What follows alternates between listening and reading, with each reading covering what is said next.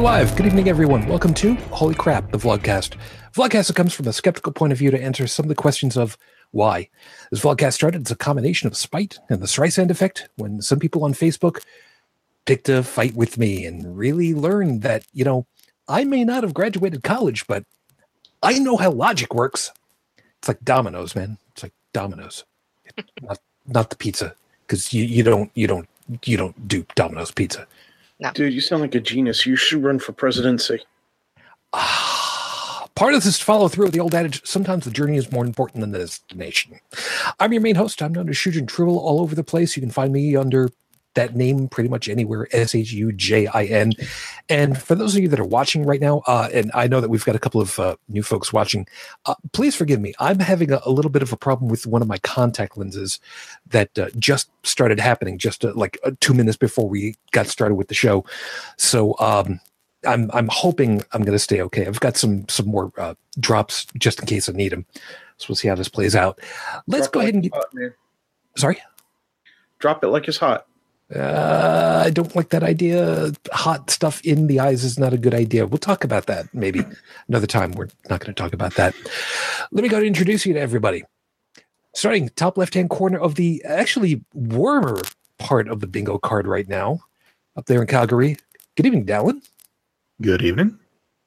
From the Midwest of the U.S., where it's uh, cold. Good evening, Bridget. Good evening. From just south of me into Pittsburgh, where it is colder. Good morning, Joey. I'm afraid the situation here has not improved. I've got another inch of ice on my on my window on the inside. That's Ooh. not pretty. Look at it this way. That's that's insulation now. Think of it that way. Well, I'd like it to be. Well, it You see, I also had to open one of my windows. That's that's a problem right there. I will explain after. Opening it is one thing, but will you be able to close it afterwards? Let's not tip the fates. And from Well- just outside of just outside of DC, where ap- apparently uh, very bigly IQs are available out there. Good morning on Renault Tech, and welcome back. Hi there. It's only negative 11C here. It's fine. Yeah, negative eleven C over there. B- bigly intellectuals, Is- or bigly intelligent. Um, okay, is this some kind of untapped resource that I haven't heard of yet? I, I Uh, tell, look, I tell you, it's huge. It's huge. It is quite, quite very much so. And um, for those of you that are wondering about uh, about the weather, yes, we talk about the weather every once in a while, and yes, we use real numbers, which means Celsius. So if you need to go ahead and uh, pull out your calculator to figure out what it is, you don't bother because uh, Celsius negative Celsius is just burr. The number after the negative at that point is just the degree of Well, burr. well, o- o- okay. Let me clarify this a little bit. Depending As on the- altitude. Well, there, there is that. There, there's altitude, there's air pressure, there's a lot of things. But as the token metric user on the show tonight so far, uh, because it appears my my East Coast counterpart, as well as uh, yeah, as well as our other friend uh, from across the pond is not here yet. Let me clarify. Single digits below zero is a little burr. Uh, It's it's kind of you know It's fun time. you, you might want to wear a jacket you know like you just it's get a jacket so you don't get a cold Well, it's not just that. It's also watch out for ice. yeah. Um low double digit numbers below zero like i'd say 10 to 15 Wear yeah you're starting yeah you're starting getting into burr. You're starting getting into you know might want to wear a hat. Um might not want to be out for very long especially at night uh because you know freeze. Uh once you get below minus 15 then it starts to get into you know grumbling complaining territory now I do i myself personally do have a hard and fast rule at 25 below anything below that doesn't freaking matter It's true. It's true. By the way, this of course coming from the guy where right now it's negative one Celsius. Yeah. So you see, I, I could, yeah, and, and the funny thing is, it's actually it's 10 p.m. my time as well. So, yes, inordinately warm. I've got windows open right now.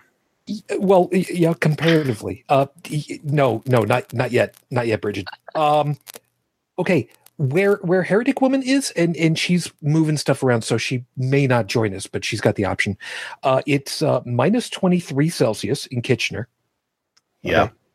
Um, eh, Paris right now is positive seven, so you know, good on them. Uh, Tech, according to this, DC is at minus ten. But I'm right next to the water, so we catch that breeze, and, and that minus ten f- for us can, in just a matter of minutes, become a minus fifteen to minus twenty. And the other, uh, what was it? Was it Friday or Thursday night? I can't remember. Um, we had wind chill factor down here that was knocking it almost ten off of what already was down. We were down, so I mean, it was. Yeah. Dalan would have buttoned up. Oh no, Yeah. no, and I, I, I'm not saying it wouldn't. Believe me, I have a friend um, um, who used to live in Michigan, uh, very close to the water, like to Lake Michigan, actually. And uh, yeah, she used to tell me about some of the uh, winters that would come off those lakes, and yeah, it was brutal. So, so, so, Tech, I fully sympathize and understand. And also, as someone who came from a place that had a lot of lakes, I feel your pain. Yeah. By the way, Also, to uh, it's uh, minus 11 here now, and it was minus 17, so we have warmed up some. yeah, But uh, Yeah, that that's actually- and not freedom units. Yeah. That, I wow. can't, okay, I can't say I've heard that one before. Yeah, I, I've uh, heard I've heard of freedom fries, freedom this, freedom that. Never freedom to, never. Fr- what did you call it? Freedom, Freedom units freedom units. For Fahrenheit. yeah. Uh, o- o- okay, I just got to know. Like, is that a is that something someone locally came up with, or is this yet some uh, Fox News wannabe who put this together? It's it's a new thing. I Uh, didn't yeah. I didn't come up with it, but I heard it. I thought it was kind of funny. Yeah, Joey, uh, you you just went ahead and said that uh, right now for you over there in Pittsburgh, it's what? Ahem. the record lowest temperature ever recorded in Pittsburgh. Back to back to the date of 1871 was January 19th, 1994 when the temperature hit a low of 22 degrees below 0 Celsius. And you're sitting at minus eighteen right now. It's minus 18 right now. Yeah. Um, that that's getting into the uh, Now, to to describe how this is affecting my life, um, yeah, uh, Shujin, you've seen my duster. Yeah.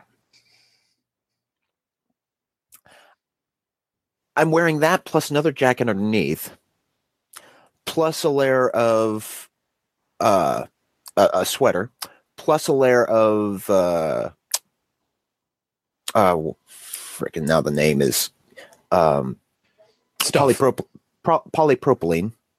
'Kay. And a t-shirt under that. Where's your hat? Plus my skivvies and a layer of polypropylene uh, long johns. Over a pair of uh, or underneath a pair of denim jeans, underneath a pair of corduroys. Yeah, okay. I'm starting to feel that there's uh th- there's yet another new song coming up. Uh, the the the even more creepier version of "Baby." It's called "Inside."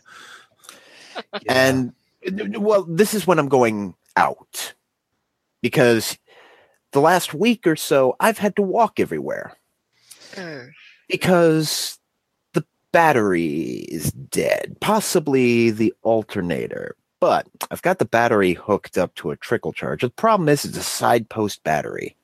Uh, it's all kinds of fun to do those. I remember those days. So I've got them clipped in such a way that, you know, a corner of the clip, the one with the wire, is touching the threading on the inside of the hole. I'm not sure if there's enough metal contact for there to be a charge. Hmm. Trying it out. And if it works, great. If not, I have to walk all the way to the hardware store, which nearest hard store hardware store to me right now. Um, Just quickly, I know, I know. it's a walk. All right, how's that? Probably about three hours walking. Yeah, we're not. No, we're we're not. We're not. We're not having that. Anyway, and to uh, to uh, to flesh this all out, so to speak, where I live outside of Buffalo, uh, in the ski country of Buffalo, which is very happy to have snow again, uh, it is currently minus 19 Celsius. And for those of you that are aware, we like to pick on a little place that we like to call Yellowknife. Yellowknife is currently sitting at minus 12. Yellowknife, where normally this time of season we should be measuring it as negative 40, and it doesn't matter which scale because it's the same at that point. They're at minus 12. They have a heat wave by comparison. Yeah, Yellowknife is actually one of those few places that actually has its own dialect. Like you know, you go to you go to countries like Norway, where quite literally each town, because it's so uh, isolated, kind of develops its own dialect, it, it, its own variation on the theme of the core language. Yeah, it surprised me entirely. Yeah, well, you see, like like here in Canada, we've got uh, well, we've got English, we've got French. Sort of. If you well, yeah, if you can call it that. Uh, if uh, if Joseph was here, he'd be uh, well, d- he'd be tittering patronizingly. Say, that is not French. Um, we have we, we have Newfie, which is kind of like um, what Michiganders would call Yoopers, Hmm. uh, kind of the same thing. Uh, but up in Yellowknife, we have this, which is because everybody has a freaking scarf over their face. so Charlie Brownisms. Yeah, how they're going to communicate now that it's uh, so freaking warm, comparatively speaking. This ought to be good. Yeah, chances are they're probably going to sound like Brooklynites or something. Here's the beautiful thing in my situation. I don't have a proper winter hat. That's www.gofundme.com slash get Joey a hat.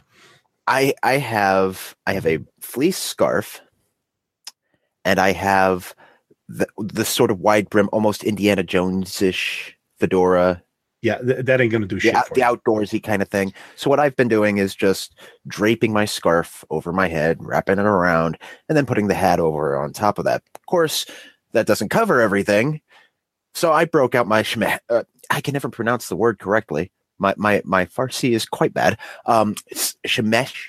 I I, I want to say, but the, the, the the the little checkered, uh, Arabic style scarf with the little tassels Gotcha. Okay. that I got in Iraq and I have been using and I got a I have to say for uh for like sheep's handmade hand spun sheep's wool it's pretty damn good I mean it works So I I shouldn't be trying to uh, to send you a couple of toques or something right now. oh uh, J- j- yes, send him everything. I- Right, Is so- the, is this the part where we get to call you out for cultural appropriation? well that's the thing Oh, as, as a neighbor as a neighbor saw me going out once put it um you look somewhere between tombstone and uh baghdad right now i'm not sure how to react to that Well, as long as they Look, didn't just pull send a the guy a couple you, you quid, okay. he'll be fine. Let's say uh, as long as they didn't pull a gun on you and start yelling, you know, terrorist. I, I think you're okay. Yeah. No, I, I think the very definitely Western style hat and duster probably deals with that quite well. Let's go with that. Anyway, so everybody, uh, as you might remember from uh, from previous show, yes, I'm gonna put the glasses on because my eyes are a little d- d- dried out. Dude, quit quit knocking the glasses. You're making the rest of us look bad. Well, look, look, it's uh, we've got two choices. I can either put these reading glasses on, which are adequate while I've got my contacts on, or I can put my sunglasses on because they're script and I take the contacts out. And truly, we don't need me to be looking like that at this point. So I'm just saying, quit That- knocking. don't worry about it. There is one thing I would like to say. I know somewhere there's an Eskimo calling me a little pansy for bundling up so much. My first question to you is who's your ISP? And two, um, you have to understand something. I have a complete inability to retain body heat. We found this out uh, during my hospital stay a few, uh, just about a year and uh, some change back. But yes, I have n- I have very terrible body temperature regulation. So I lose heat very quickly. Okay, That's kind of dangerous. Yes, it is. So, for those of you that are watching live, of course, thank you very much. Please take advantage of the live chat system. I know full well that a number of you are over there. So, uh, Trippin, um, sorry, I'm trying to I'm trying to blink and get my uh, my reading over here. Uh, Trippin, I love Sora. Hi, uh, Stephanie. Good to see you. And uh, right now, that's it, and that's cool. Thank you very much. Uh, Heretic Woman may be joining us a little bit later, working on some stuff. Uh, Joseph might be asleep, and that's okay. So, Joseph, if you if you're watching or listening after the fact, don't worry about it, man. You know, you you, you sleep in. That's fine. We might get a surprise guest. I put uh, I put a, a word out to somebody and let them know that uh, this might be a topic right up your alley. So we may, we may not. I'm not going to announce names because I don't know if they will show up or not, but we'll see. Um, and uh, I, I, think I might be starting. Uh, I don't know if one week or two week uh, starts a, a, new thing, but uh, I actually picked up uh, Sapporo, which I have never had.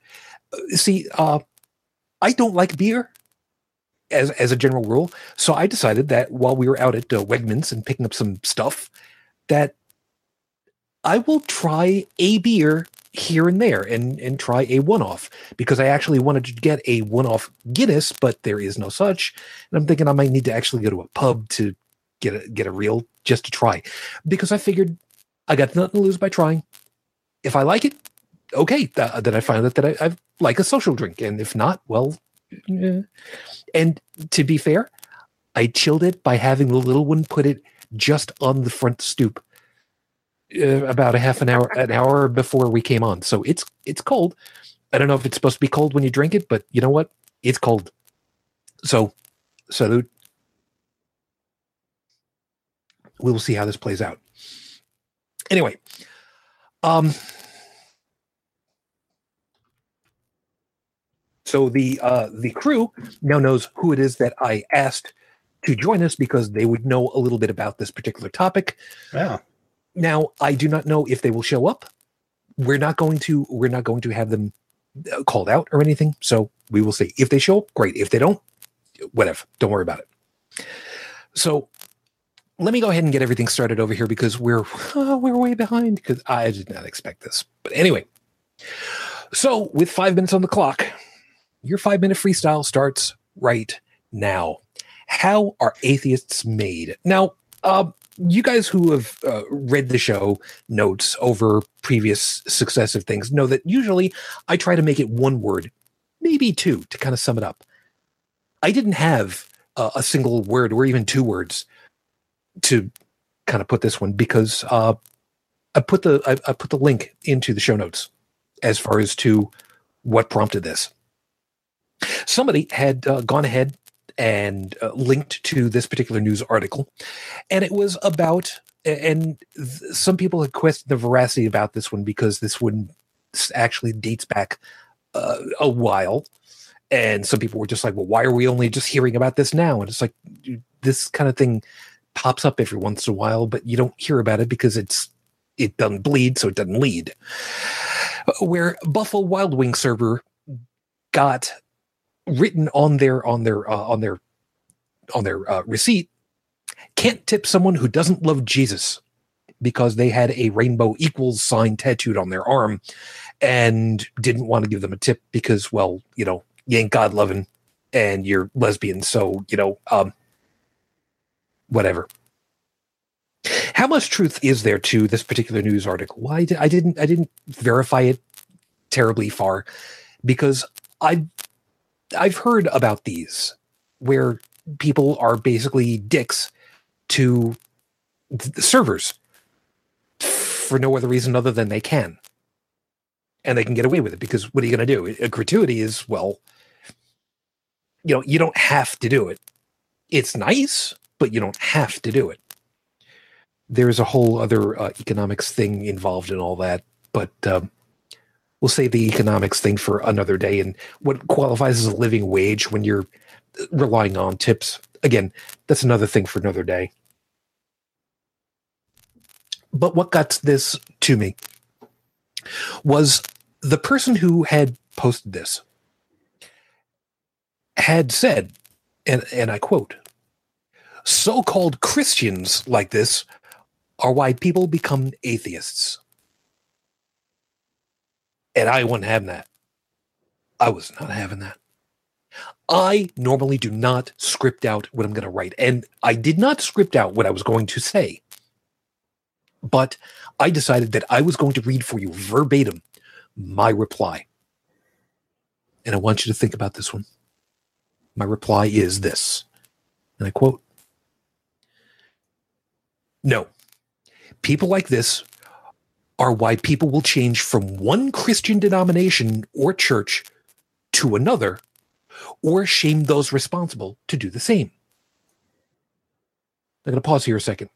How many times have we heard of Christians of various different denominations who will say that they went from whatever church they were in and decided they didn't like the way that it was being taught to them or how the speaker was speaking, and they decided that they would investigate other churches and go across town. Maybe they go from one Roman Catholic church to another, maybe from a Roman Catholic to an Orthodox Catholic, or maybe they went from uh, a a Presbyterian to a Baptist because they liked the way that it sounded differently.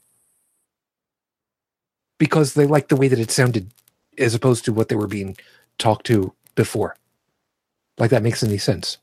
But I continue. Quote This has literally nothing to do with creating atheists. If it did, the entire congregations of Peter Popoff exposed as a fraud. Jimmy Swaggart exposed as using prostitutes on multiple occasions. Creflo Dollar, who begged his congregation for $60 million for a new private jet to replace one that got damaged. Virtually all of the Roman Catholic Church, who's been shown to be harboring fugitives from justice regarding child rape, would all be atheists today. Being a dick has nothing to do with making atheists. It has nothing to do with telling people you shouldn't be an atheist or you shouldn't be a Christian or you're giving them a bad name. Nah, man. You want to know what makes atheists? When people actually say, please prove it. Two words. That's what it takes to make an atheist. Just a simple challenge. Prove it. This is episode 195 on the docket, Your Honor. Social anxiety. Now, Dalan, uh, this topic is something that you had kind of posed to us uh, before. So I'm gonna I'm gonna kind of throw it back over to you for just kind of uh, to kind of sum up for us effectively what what we're going to end up talking about. Oh wow, put me on the spot, why don't you? well, you're you're the one who suggested it. I mean, you, you basically understand what it is that we're going to be talking about. Yeah, I kind of get the feeling. Um, and I think actually, um, this is probably the best place, the, the best kind of forum or venue to talk about it. Uh, hopefully, I got this one right. I've, I've thrown a lot of suggestions at you in the past. Okay. There's five of us here tonight. Avid talkers, most of us. Um, I I tend to talk a lot because I don't know. Lord knows I don't like the sound of my own voice, but that's another story entirely. Um, yeah, but we also have people over in the chat um, talking. We have we, we have a lot of people that are tuned in and communicating, not just here, but in, but in other things we do. Things like the Friday night show on Second Life, your shows on Wednesdays and Thursdays, uh, my show whenever the stream connects on Sundays, and it's great. We we have that layer of, I won't say anonymity, but I will say um, th- there is an insulation. We can turn it off. We can walk away and, you know, if, if something's getting too heavy or something's getting a little bit too awkward, we can just step away from it. You know, consequences be damned. Yeah, semi public, semi anonymous. And that allows you to, or what I've noticed, anyways, in, in my life, is that it, it allows people to really let their guard down. You know, um, granted, it does get a little extreme in some cases. Um, we have um, 4chan, we have shit posting, we have edge lords and shit lords on YouTube. Um, you know, all, all these people who realize that you know they, they can get away with this stuff consequence free, more or less. But it's amazing the um, the complete 180 that some people go through, or that some people have, when it's no longer a webcam and a monitor. When you're not hearing with headphones, but you're actually listening to the guy actually talk in front of you, face to face, like actual physical uh, meeting in meet space, basically.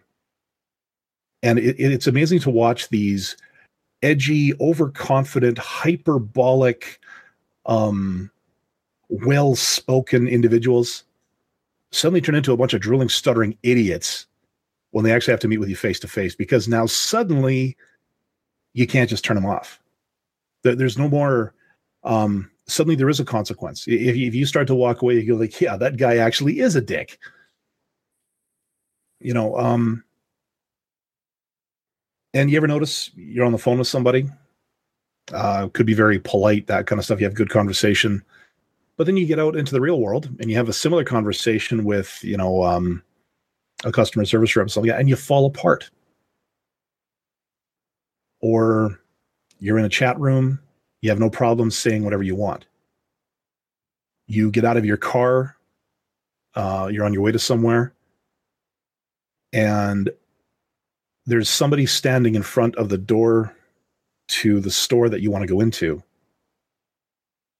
And you actually have a momentary impulse where you don't want to go into that store because you actually don't want to get near that person.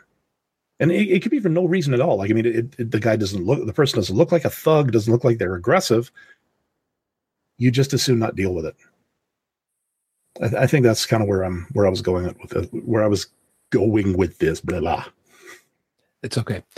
Um, there's a there's a lot of different pieces about that, and there is also uh, there's also the uh, the social consequences of once you're out of let's not call it let's not call it cults tonight. All right, let's let's just completely leave that aside. You get out of whatever religious indoctrination, and then what ends up happening? because there's a lot of fallout that happens. And unfortunately, we're going to hit part of that because there's familial stuff too, mm-hmm. which is sad beyond you wouldn't believe. Anyway, so just before we get rolling, um, as usual, I would you know talk with uh, with uh, heretic woman about this one, but since she is otherwise busy right now, I did go looking. Uh, I did tell Bridget that uh, just before uh, we started the show, the excuse me, the uh, only information I was able to come up with uh, regarding Raif Badawi was stuff that was kind of tangentially related. Uh, I saw a lot of uh, foreign uh, foreign uh, news traffic that was specifically talking about uh, Charlie Hebdo, and Raif Badawi was kind of like kind of woven in because, well, he kind of is. So, unfortunately, right now I have no new news which, as we've said before, is much more the norm than not. However, as of the recording of tonight's show, it is now five years, six months, 21 days since Raif Badawi was unjustly incarcerated for thought crime. Our thoughts and our hopes are still with you and your family. We're waiting for you. So, we are, we are for the most part pretty uh, pretty much going to tell you to your face if you were to ask us that we are atheist. Uh, in Tech's case, he will go as far as to say that he is an anti-theist. Uh, I'm that that is that is correct, right? I mean, you would you would qualify. I have my I have my moments where I have very strong inclination for anti-theism, uh, just because I see, you know, uh, there there's always something being done where somebody's being repressed or downtrodden upon and using uh, and religion is being used to validate that behavior. Um, but sometimes you see it in the news in like large groups, all kind of happening. You know, like uh, you know, it comes in peaks and valleys and such. And so it's peaking, and it's like really, really a lot of it all getting on you. It's like just get rid of all of it, you know, because it's it's hitting you like an avalanche. You're looking at all this, going, you know, if if we just got rid of re- religion and dog, uh, dogmatic practices like this, some of this would go away. Not all of it, you, you know, not all of it is religion's fault. But religion is a really good uh, m- system to validate people's mistreatment of others. To paraphrase George Carlin, it's all BS and it's bad for you. Yep. So, that being the case, I wanted to get that out there to make sure that for those of you that might be new to the whole damn thing, I want you to remember that we come from the position of, well, we, we would like to think skepticism. And I, I say it that way because we try, we try very hard to be skeptics about pretty much any and everything. Doesn't always work because, you know, y- you get caught sometimes. It, it happens. But we we try. And because of that, we are for the most part atheists. We do not believe that there is a God, or more appropriately, we have not been demonstrated to date that such a being exists. Yeah. Now, And and you know, we're not that much different from Christians. right, one Christian denomination. gods. Yeah. You know, don't, don't believe in the Thor or any of those ones. So we just believe in one less than they do. which is the the old trope. Now, uh, I'm saying that, and I'm I'm kind of whitewashing a, a little bit, which is very unusual for me to do. But uh, like I said, because we do have some new folks, I wanted to make sure that everybody's under uh, everybody understands, and we're all on the same page because it's new year, new new people. That what we do, why we talk through, is not because we're trying to tell somebody who might still be a believer that they're dumb not by long shot. We will we will not tell you that, and we will not think that. We will, however, challenge ideas, and that's why I wanted to make sure that I got this out right off the bat. Please, if you are new to this and you might take some kind of offense to how we talk about things, please remember we are talking about ideas, not individual people. And if you have something that you want us to, you know, kind of talk through, please, by all means, take advantage of the chat while we're live. Uh, if you want to live tweet, uh, I do have that up. If you want to take advantage of typing over on the Discord side, I've got that up on the screen. As a matter of fact, I uh, I do see that uh, uh, TDTF Pod just uh, sent something through, and unfortunately, I can't read the whole article because I'm talking, and I can't do that. I, I'm not that good anymore. But um, that's uh, that's interesting. Uh, Cross posted from Hemant Mehta. Christian Congressman, God forgave me for sleeping with patients, paying for abortions. Oh. Now, I want you to know Because something. Of course he did. Mm-hmm. I want you to know something.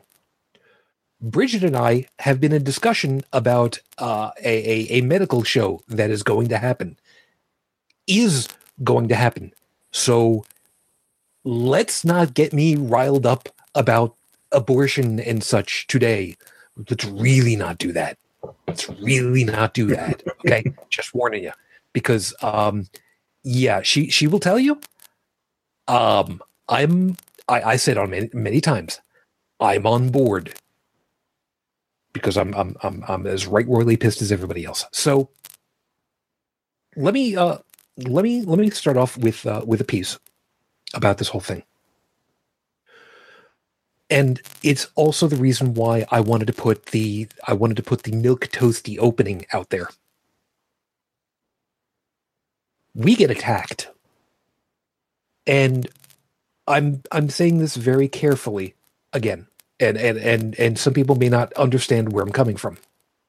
We meaning typically atheists and get attacked usually it is not physical. Usually it is far and away more insidious. Usually. it will be in the form of social pariahs that we will be blank we will be clad in the blanket of you goddamned uh godless heathen scum uh militant atheist uh what other one gets lumped in with maoists uh we also get called pedophiles. pedophiles uh Satan Rapists. worshippers. Mm-hmm. Satan worshippers, right? Which, by the way, that's that one's so ironic. It's not even funny Yeah. because, uh, yeah, a couple, a couple, a while ago, we had somebody on from the Satanic Temple, and wow, was that an eye-opening experience for a lot of people? Oh, I That wish was I'd been. I, I wish I'd been here for that one. That. Oh God, that must have been fun. It, it was, it was. Um, if you want to go looking for that one, it was uh, seven, seven divided by ten, or, or Okay. seven into ten, or ten into seven. I, I forget exactly Yeah, what the yeah, name of it was. I, I know the one you're talking about. Yeah. yeah, we, we had a good time with that one. But um, there is a there is a huge ignorance about who atheists are, what they do, um, what their actual uh, agenda for taking over the world is, and uh, I, I may. I don't have anybody in the driveway right now, so I can get away with this. If anybody sees a, a, a laser pointer behind me uh, hitting my head, let me know. Uh, here, here is the um, uh, here is the, the atheist plan for taking over the world. We're not gonna. So there, secrets Well- out. We're not gonna I mean, intentionally. My plan has absolutely nothing to do with athe- atheism and everything to do with thermonuclear detonations, but that's just me. Well, there's a there's apparently a number of people who are talking about that right now. And by the way, Twitter. Yeah, thanks, guys. Thanks. For those of you that don't know, Twitter basically said, "Well, we uh, we allow a platform for people who are very significant, so uh, we're not going to uh, turn off the accounts, even though they're threatening uh, global genocide, because uh, uh, Because if it bleeds, it leads. ain't that the case? Yeah. You know, I I hate to sound like a twipster here, but I'm going to. Um, I've been on Twitter almost since it was since the actual program started, and it was actually a uh, the the test pilots for Twitter were authors and podcasters, basically content creators. And it was just a way that we would. It was a quick way for us to keep in contact with you know our favorite authors and favorite podcast personalities uh, announce when new episodes were coming up um, be able to click links. And then like so many things it went mainstream. Now to be fair applications and platforms like that do need to go mainstream. They have to get to the public reach if they want to stay in business. You know i mean it, it, it costs money to run stuff like this so unfortunately you have to open it up to the masses and I'm not trying to sound like an elitist here by any stretch of the imagination. But as soon as you do something like that, you open shit up to the masses like that, the dumb factor is going to come in like an avalanche. You know, what? hold hold right there, hold right there, because you you. I, I'm sorry to cut you off, but you're going to see that I'm actually doing a good thing. Mm-hmm. Opening it up has made it possible for a lot of people to go ahead and say, "Look at me." Case in point, how many of the highly religious have gone ahead and gotten their word out there? I'm specifically thinking of groups like Answers in Genesis. Oh, I agree. And the thing of it is, we get the opportunity to see just how positively inane they are. And we in the skeptic community will call them out on it. And then we will get badmouthed because we went ahead and we said, look, I found out that you're wrong. And you're continuing to propagate something that is known to be wrong. I don't want to call it a lie, but you're making it really hard for me not to. Yeah, and actually, um, I think Joseph would have a few things to say about that too. About um, like the way he, he always talks about, you know, the the absence of, of critical thought in mass populations. You know, they, they look to the leader, and it's the leader that says what is, what should be, and what shall be, what is the law, et cetera, et cetera. And like you were saying about how so many people don't quite understand how atheists or what an atheist is. And so they throw every single pejorative buzzword they can at you, hoping and, no pun intended, praying that something sticks. But they're doing it because they need to. They need to keep the fear going in their popu- in their um, herd, if you will.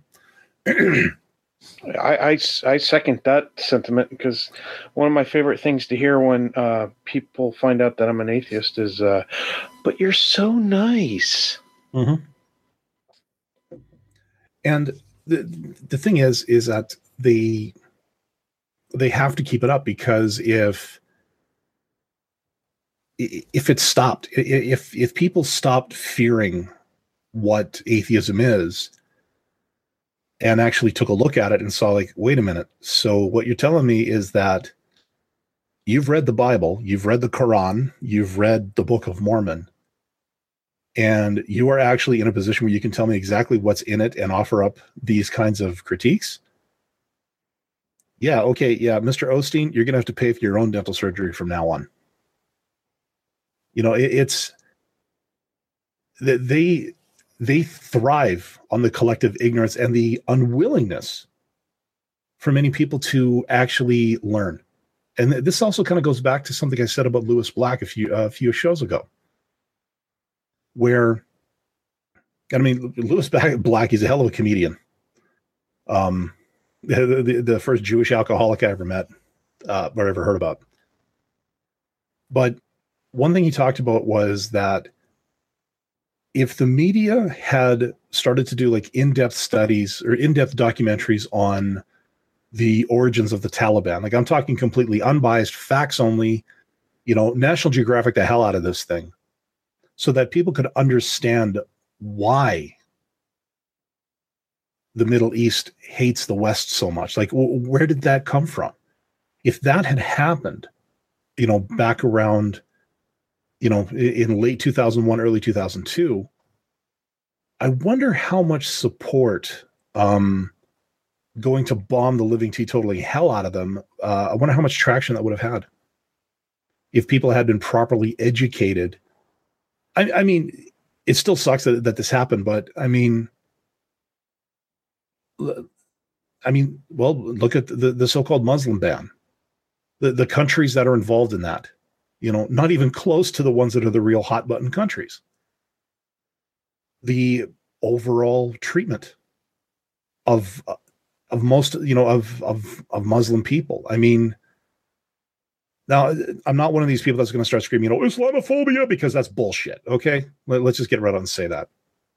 The reason people are so scared of it right now is because the news is constantly hitting people up with, "Hey, look, an ISIS terrorist just truck of peace to a whole bunch of people in Paris, or did the same thing in this country, or there was the motorcycle of peace somewhere else. Like it, the the fear is what keeps people going, and it, it's what keeps the the religious figureheads in power and in the black financially. And I think they're scared to death of losing that base, which is why they're baby killers, they're pedophiles, they're they're, they're putting water, they're, they're putting stuff in the water to make the frogs gay, you know, all that kind of stuff. I'm gonna I'm gonna latch on to them for a long time. yeah, can't say I blame you. Um, and and uh, by the way, uh, TD, uh, yes, I am seeing the tweets come through. I'm not quite sure how to respond to them, but uh, I see them come through. Don't worry about that. Uh, fortunately, I turned off the, uh, the I've I've turned off my my phone's uh, bleepy so uh, I don't have to hear it going off every couple of seconds. So good on me on that one. Uh, Joseph uh, has has said on many occasions that, uh, and and Dan was just referencing it that you know we've got so many people, no matter where they are, where they live, what uh, what economic strata, what country, it doesn't really much matter, but they just will not they simply have abdicated, abdicate, abdicated, Fuck. Yep, abdicated. You got it. abdicated. Uh, see, I'm, I'm, I don't normally use the word. It's not the, it's, it's not the beer that's talking because I'm, yeah, not really liking this. Anyway, uh, they've basically abdicated their, uh, their reasoning skills, and they've basically said, okay, you tell me what's what's right and what's wrong, and I'll just follow along. Sorry, I had a sneeze. Um, and uh, we try really hard to not. In in some in some ways for us it, it's fun. Uh, I, I will say it.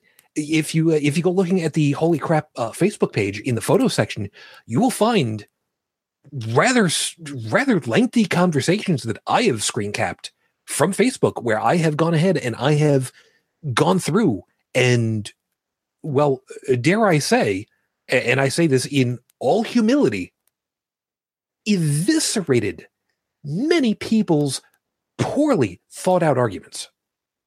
And I, I say that not because I'm trying to trump myself up. uh, Forgive me for using the expression, but there have been so many, so many times where I have picked a fight with somebody, not to pick a fight, but just to say, look, I don't think you're quite right here. And you're not quite right here.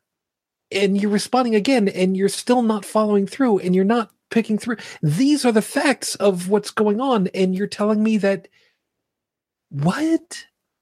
I mean for some of us that's fun.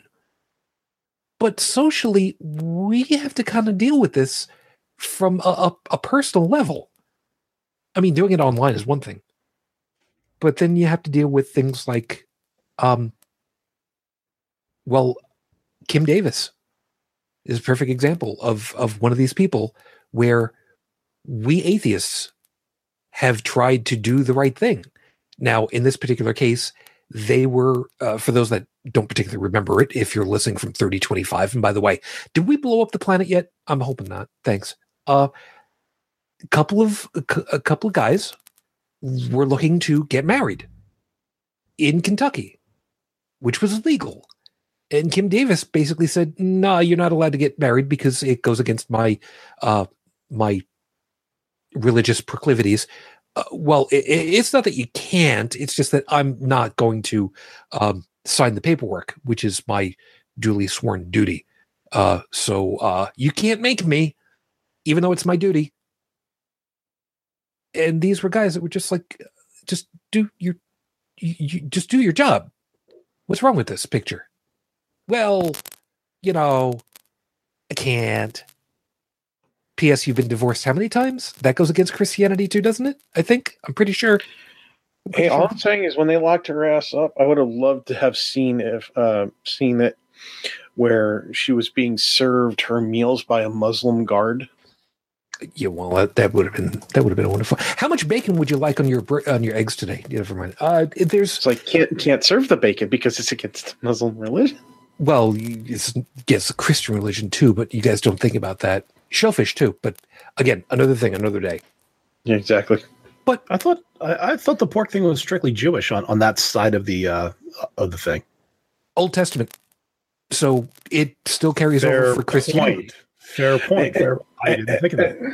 And don't forget, depending on what section of the New Testament you read, and interpretation, of course, because people love to say how everything's open for interpretation except for their interpretation, which is set in stone.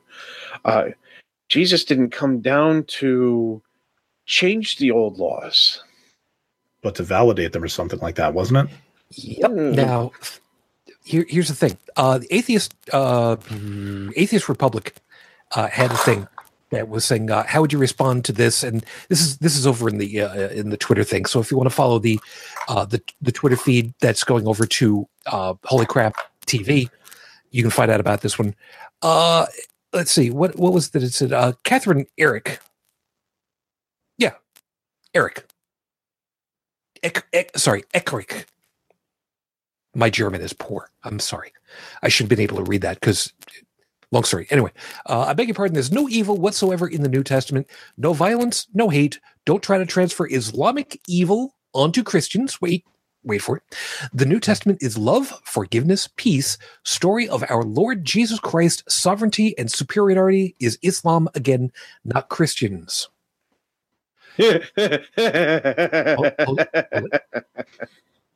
Allah is Yahweh, is the God of the Bible.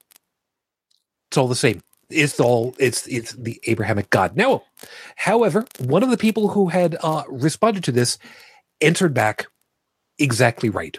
They quoted chapter and verse. Matthew 10 34.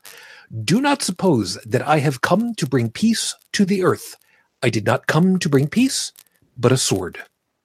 Mhm. Let's also remember that there is a section where Jesus supposedly says that uh, you are uh, to leave your parents, leave your family, uh, leave everything behind, and in order to join me, give away your money, uh, and something about um, something about people that uh, that don't believe as as as you do, and and leaving them or or running them through with a sword. I, I forget exactly what the thing Yeah. is, but, but basically that kind of thing. and and you know it, it's it's really funny. Um, I'm going to do a shameless plug here for uh, for Heretic Woman's new show, Full Quranic, because I actually have caught up on all the episodes. And basically, what it is with her is she is reading the Quran, so that we don't have to. That that's a tagline, but she has. Well, she's she's about six episodes in, and she's actually started doing the reading. And I'm lost. Like she's going through it in in sort of chronological order. Like the the actual, if you were to bo- go out and buy a Quran, the order of the surahs or the chapters is completely different than well, it, it doesn't follow any kind of chronological timeline. So she's actually unpacked it. Uh, she found a place where it's read, where where how it should be read in order in terms of when the revelations happened. The last episode I was listening to, what they were talking, uh, she was reciting uh, Surah 7. I, I can't remember what it's called, but it's a fairly long one. There are references to Noah, Abraham, Isaac, Lot, the destruction of Sodom and Gomorrah, Adam and Eve. Now, maybe I'm losing a little bit in the um, I, I know Middle Eastern languages tend to be fairly uh, poetic. Uh, if you translate them properly, no, I've, th- this is something I actually took in a cultural studies course. Uh, one of those humanities things I had to do to get my IT degree. Um, but their, their their language tends to be very, like I said, poetic, very hyperbolic. Flowery. Yeah, yeah, a, a lot of word salad, you know. Mhm. Um, but even so, like the um, the the, the way the pres- the stories were presented, it's like so Allah is saying about oh yeah yeah you know that that th- that thing in Genesis where where Noah like uh, had to survive and flood. Well, no no that that wasn't Yahweh, that was me. You know, Well, it's it's not. Uh, I mean, the, well it, it's it's not it's not false. I mean, kind of the same way that uh, President Trump uh, spoke with the president of uh, Puerto Rico some time ago, but that's well a whole other thing. but but yeah, basically it's a lot of uh we used the term earlier, a lot of appropriation. Um the other really bad thing I found is that there's so much repetition. Like there- there are three or four chapters that reference Noah each time and go, hey, and and are basically saying, look, see what I did to this guy here? Yeah, that's why I'm awesome. Oh, you need a refresher why I'm awesome? Yeah, Noah's flood, you know, that that kind of it's either I'm not drunk enough to to, to fully appreciate this the, the the Quran, or it really is written that badly. Oh, dude, You can have I got you beat. uh, apo- apothic inferno. Yeah, it's a red wine. It's a blended red wine that was aged in a whiskey barrel for sixty days. Oh, I think you talked about those. Yeah. Uh, by the way, just to just go ahead and, and um, talk it. I think I'm about halfway through this uh, this can of uh, sp- Don't force it. Don't force it. No, no, I, I no, it's it's it's not happening. You know, h- h- Anyway. here's something that people forget.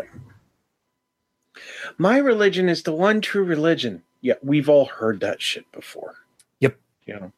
You have a book that has not been, despite many wild claims, to have any empirical evidence backing it up. Period. End of conversation. That's it. Game over. You're done. You cannot convince a skeptic that you're relig- uh, somebody who uh, specifically a skeptic who relies on empirical data to have their belief system changed. Okay, you cannot threaten them with death or torture to change their beliefs. Then they'll just start saying that they believe, but they they won't. If you don't have the empirical data to back up your book, your book is not going to convince them. That's it. You're done. Okay. And you know, I, I don't think it would be so bad. Like I, I I I don't think religion on itself would be such a terrible thing on a personal level, but when you create laws based on your personal belief in the Bible, when you structure a government based on religion, i.e., a theocracy, or when your culture has in it the ability to excuse absolute barbaric behavior because your God said so.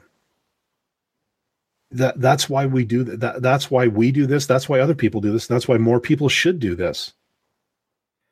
Is because look, if you want to believe in a personal sky daddy, go ahead. You know what? You want to do the behind closed doors, go go ahead. If you think if you're if you think your sky daddy is telling you not to eat bacon, then don't eat bacon. But don't try to force other people to have the same beliefs as you. Yeah. If you, you want your sky daddy says I shouldn't eat bacon, we're going to have a problem. I, I mean, if people want atheists to, to stop atheist skeptics, any of the nons community, okay, all, all the, the big lump bunch of nons. If if the religious side of people want them to stop saying, "Well, where's your evidence? Where's your evidence? Where's your evidence?" Well, stop trying to force it down their throat, and they won't ask you for evidence. Yeah, and see, just like I, what I opened with, you know, that's that's the big thing.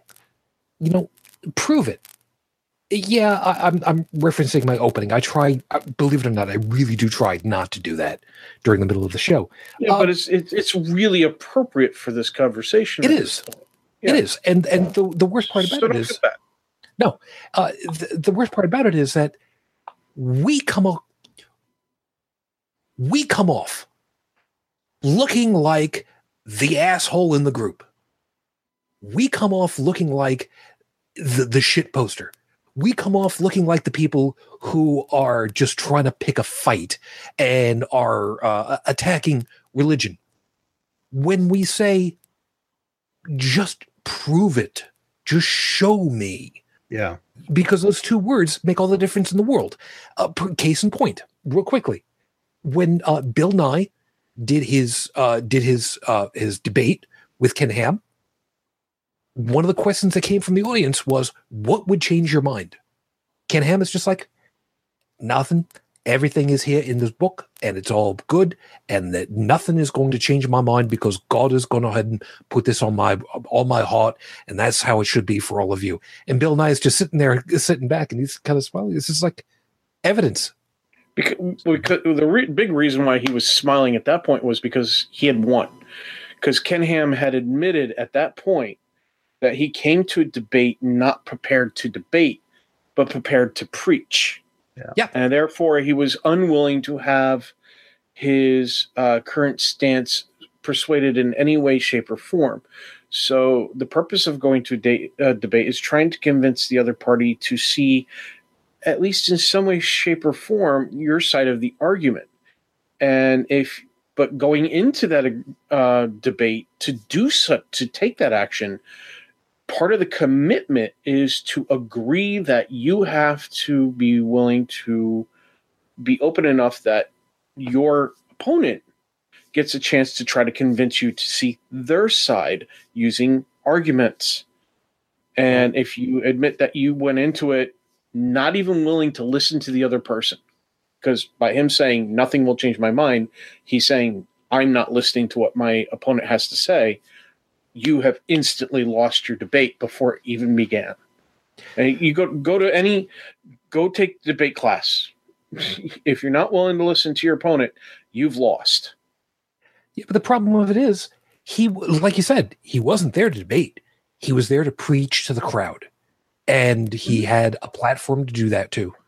And to that angle, he won because he got he got the platform.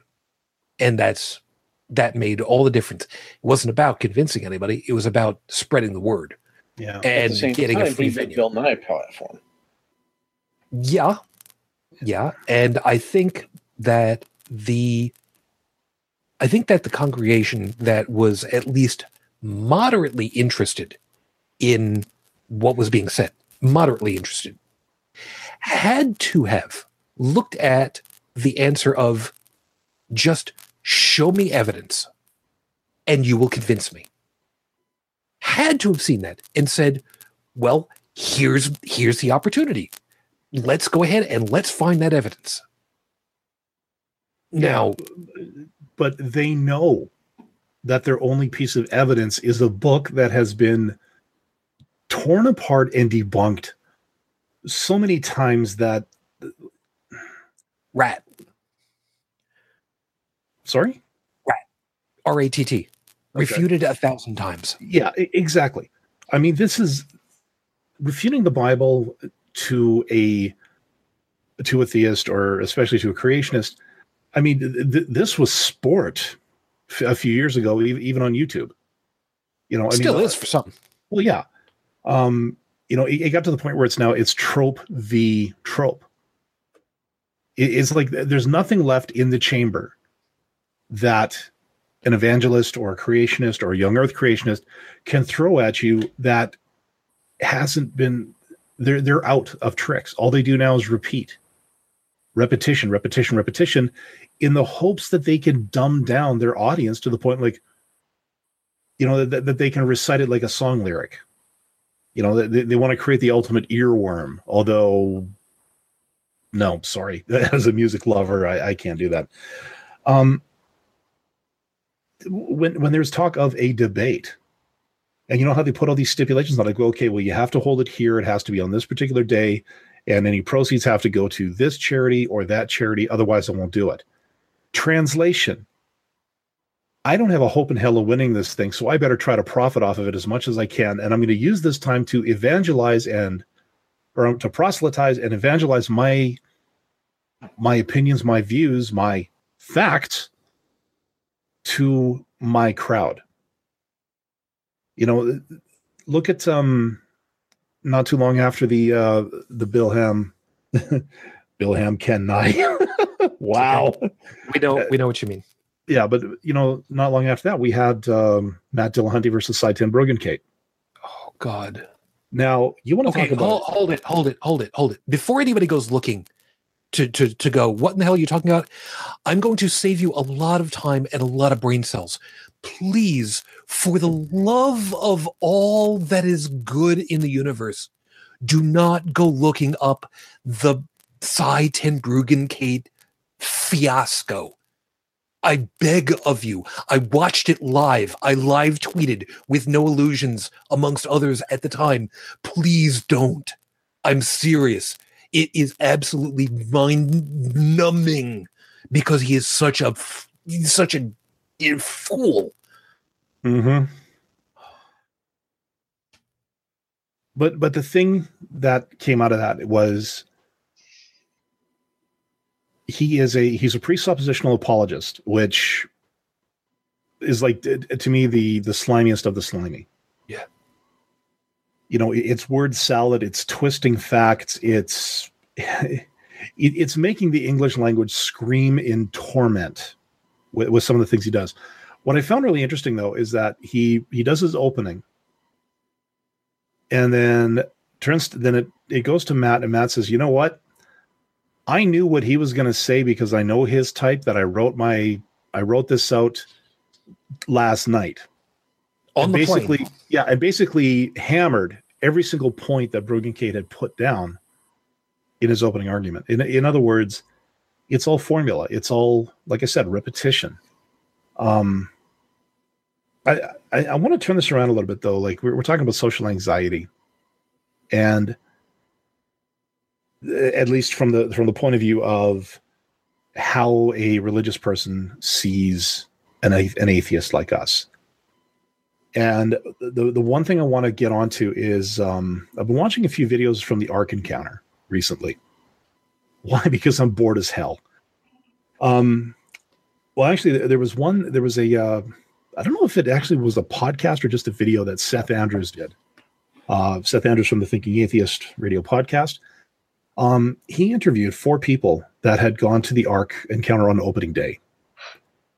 Uh, Aron Ra was one of them. David Silverman from FFRF was another. And there were two others. Uh, for the life of me, I can't remember their names, but they're they're both great video personalities. And oh yeah, one of them is the um, she's one of the content managers for the Friendly Atheist blog. So she works with Hemant Mehta. Um, and apparently she was recognized by Ken Ham. Uh, Ken was doing was was going around talking to people, questioning them. You know, like, uh, well, what do you think of this? This this is so awe inspiring, isn't it? Uh, blah blah blah. And apparently, the second they locked eyes, um, Ken just kind of turned up his nose and walked away. Another time, same same tour, if you will. Uh, Aron Ra was walking beside Ken Ham, and Kenny didn't notice him at first. How the hell can that happen? exactly. Uh, for those of you that are listening to the audio portion of this, uh, if you've never seen uh, Aron Ra in person or like on a video, uh, let's just say the guy makes an impression. Okay. Yeah. Yeah. He, he's a big guy. I'm taller than he is, though. Um, You can't miss him. yeah, you, you, you can't miss him. The, the guy looks like he could be the poster child for the Satanic Temple. Okay. They, they could use his face a- as a PR stunt if he'd let them, and he probably would. Um, but the second Ken Ham locked eyes with him, apparently the reaction was fear. There's also been uh, there's another guy I was listening to. Um, he's a YouTuber. I, I don't follow him too much, but um, apparently his shtick is he wears a wearable camera like Google Glass or one of the competitors. He went to the Ark Encounter, and he was wearing a baseball cap from Universal Studios that had to do with the Halloween uh, hunt. He was actually escorted off the property, placed into a police car, and driven back to his truck. Now, the original accusation he was filming uh, video content on the Ark Encounter, like their view screens and stuff, which he wasn't. He went full disclosure, turned over the videos. There was nothing there. Um, then it was because he was wearing a Halloween hat, which was, of course, you know, considered satanic. Paper thin accusation. And what I think actually happened was, I think they knew they figured out who he was just from the fact that he's a YouTube atheist personality. And they hate the fact that there are so many atheists going to the Ark Encounter because they're they're scared of the press. So they're like me. I'm I'm nobody. You know, this is my only real contribution to the so-called atheist movement these days.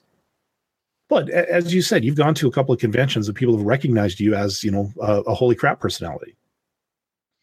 Which leads me to for that. wonder. Yeah, which leads me to wonder if I'm ever down down south, you know, doing an on-site and I actually have time to go see the ark, would one of those guys actually single me out? Like, would I be followed by a security guard? Would I be harassed? Like, uh, that's the thing. My job puts me a lot of times in the Bible Belt. I mean, I've been in the buckle of the Bible Belt more times than I care to count in my six years live, working there. and I, I keep I, I keep my whole religious views things on the very down low. You know, because I'm there as a representative of the company. I'm there as uh, I'm not there as me. I'm there as the brand that I that I'm representing. A lot of people wouldn't see that distinction. So t- to me, there is a bit of anxiety in that department, especially when I travel. Is like, is this the day that, um, that I get, you know, pulled out of line or whatever because I'm I'm on an atheist show? You know, am I going to be seen as am I am I suddenly going to like find myself in the back of a police car because I'm an atheist? And I'll tell you, when Trump got elected, that was a legitimate fear I had. That now I have not been in the states since he got elected, uh, so I've only heard stories. Now, most of my coworkers, they haven't had a problem. Even some of the ones who are of like, um, well, I've, I've I've got a guy who from Iran who works with me. He's managed to make it over the border with no problem. I got another guy from Pakistan. He's had no problems. Now, uh, actually, I'm not sure if he's Pakistani or if if, he if his parents are and that he was born here. But what the hell? So uh, we'll let him read that. Uh, Bridget, I wanted to come over your way uh, for a couple seconds because uh, there, there's a there's a piece. You were brought up in a very very uh, religious uh, group. Uh, let's let's call it that. Like I said, I don't want to use the term cult for a second. Uh, Okay. just re- remind everybody what what affiliation you you were brought into at the time. Church of Christ. And for those who don't know what it is, it's a very legalistic religion. It's evangelical. Um, they take everything in the Bible quite literally. They're young earth creationists. And if it's in the Bible, you don't do it. Now, you you are one of the relatively few that found your way out. What was it like for you with the social circles that you had at the time that you now are no longer part of the fold? It was very awkward for me. There were a lot of things that I didn't know about the world because things were deliberately hidden from us. Uh, as far as like Sumerian civilization, knew nothing about that because uh, you know they they tried to shield us from any kind of knowledge like that. So as far as we knew, the world was six thousand years old. Nothing existed before that, and um, whenever the subject of dinosaurs came up, we were told that fossils were planted by Satan to trick us. And uh, without access to internet or outside education from other sources, I didn't know any better. And I felt stupid as hell when I started nursing school and had been um, introduced to the concept of uh, Darwinism and uh, survival of the fittest and evolution and all that because I knew nothing about it.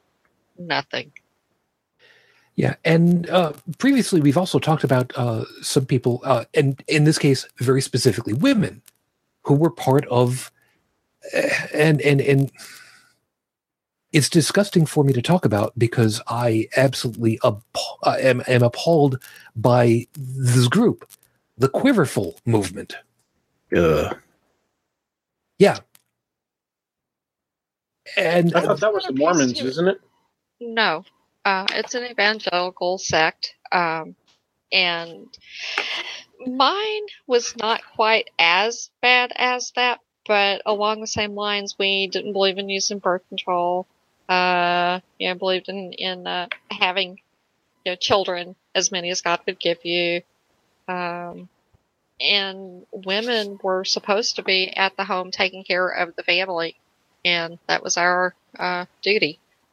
We were to be subordinate to the men. We could not ask questions. We weren't allowed to give input into the household or anything else.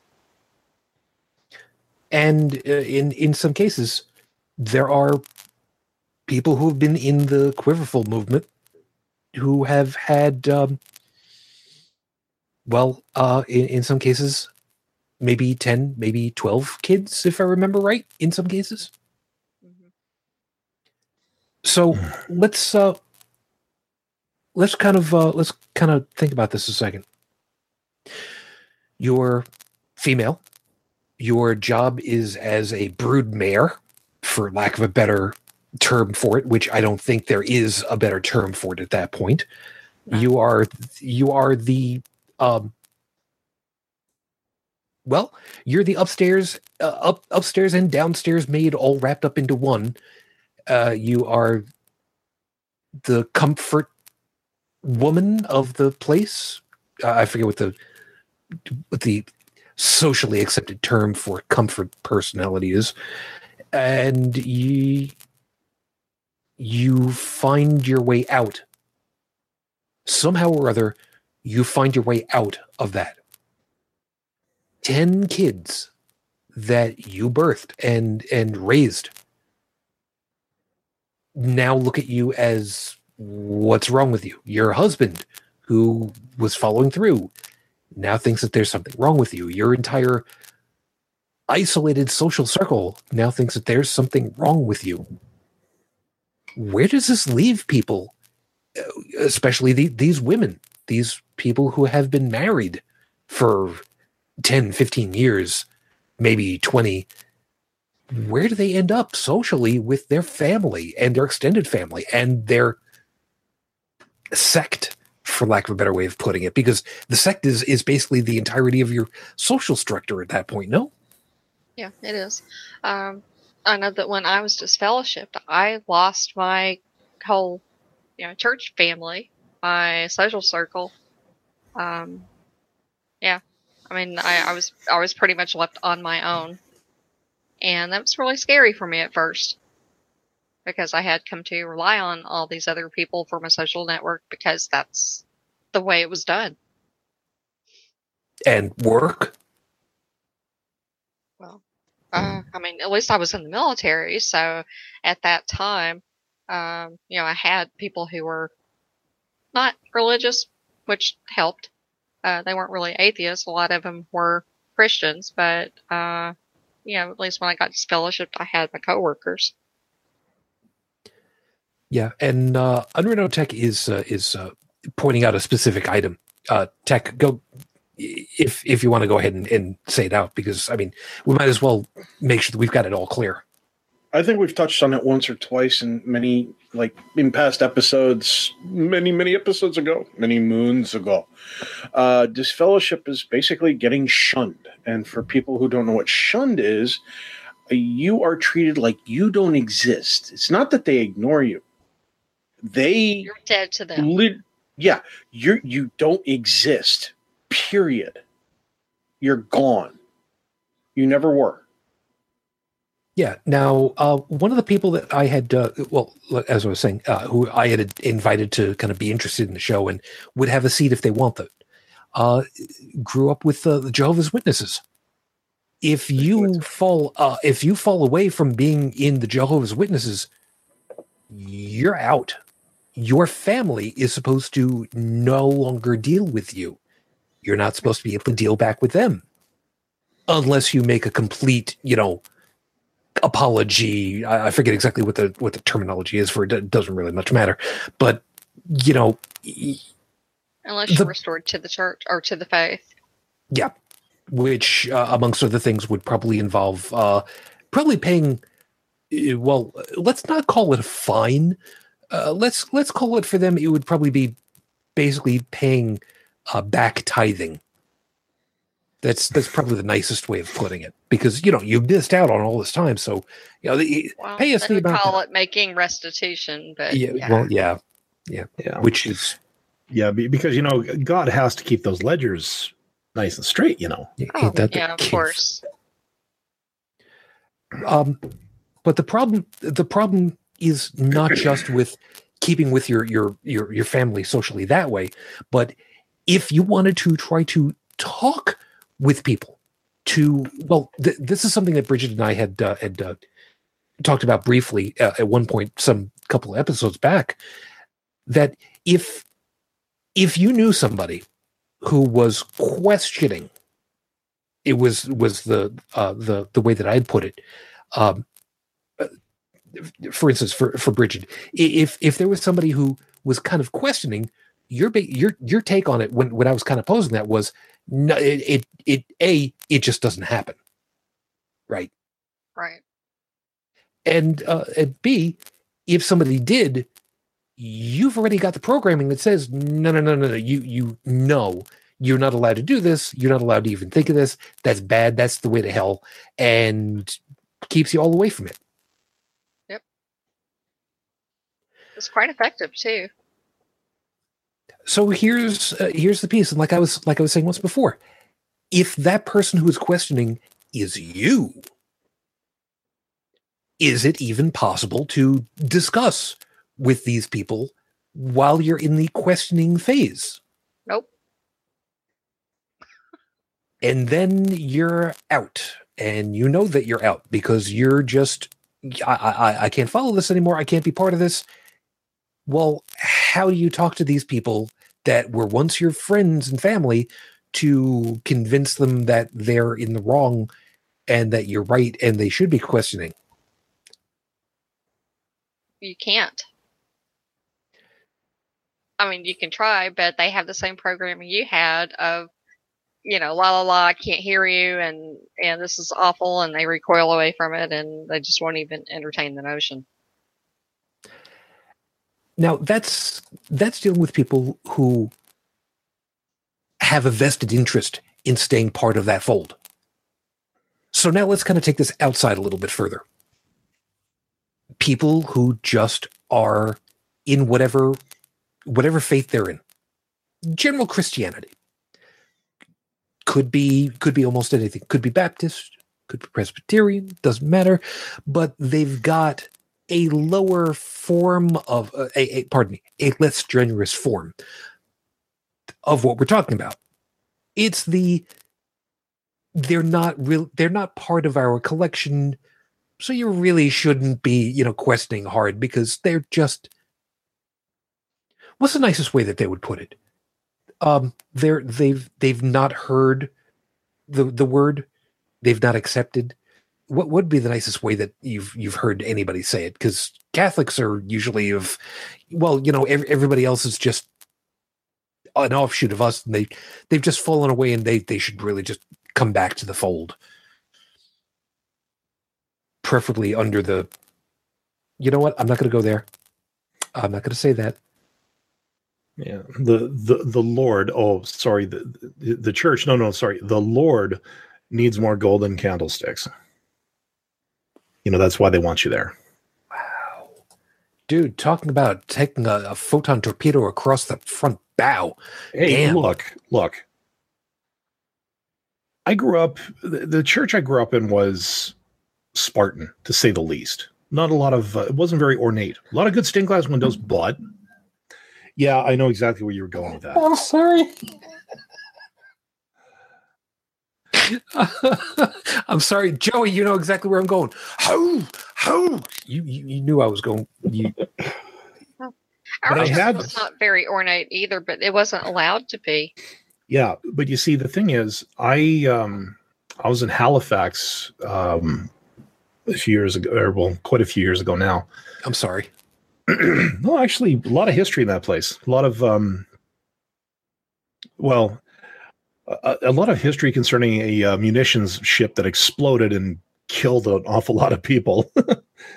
um, All right. Uh, just before you do, by the way, uh, Mhm. Joey, I figured I'd give you an opportunity to say goodnight to everybody because you're going off. Take care of yourself and get some rest, man. and stay warm. Please. Your mic's off. Don't worry about it. Just go. Just go. Yeah. Good night. Yeah. Just go. Anyways, um, All right. Oh, never mind. Go ahead.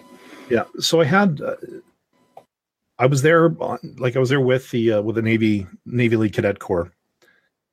So I got to tour like the the shipyards and everything. But we were there over the weekend, and of course on Sunday, being good little soldiers that we were, we had to go to church.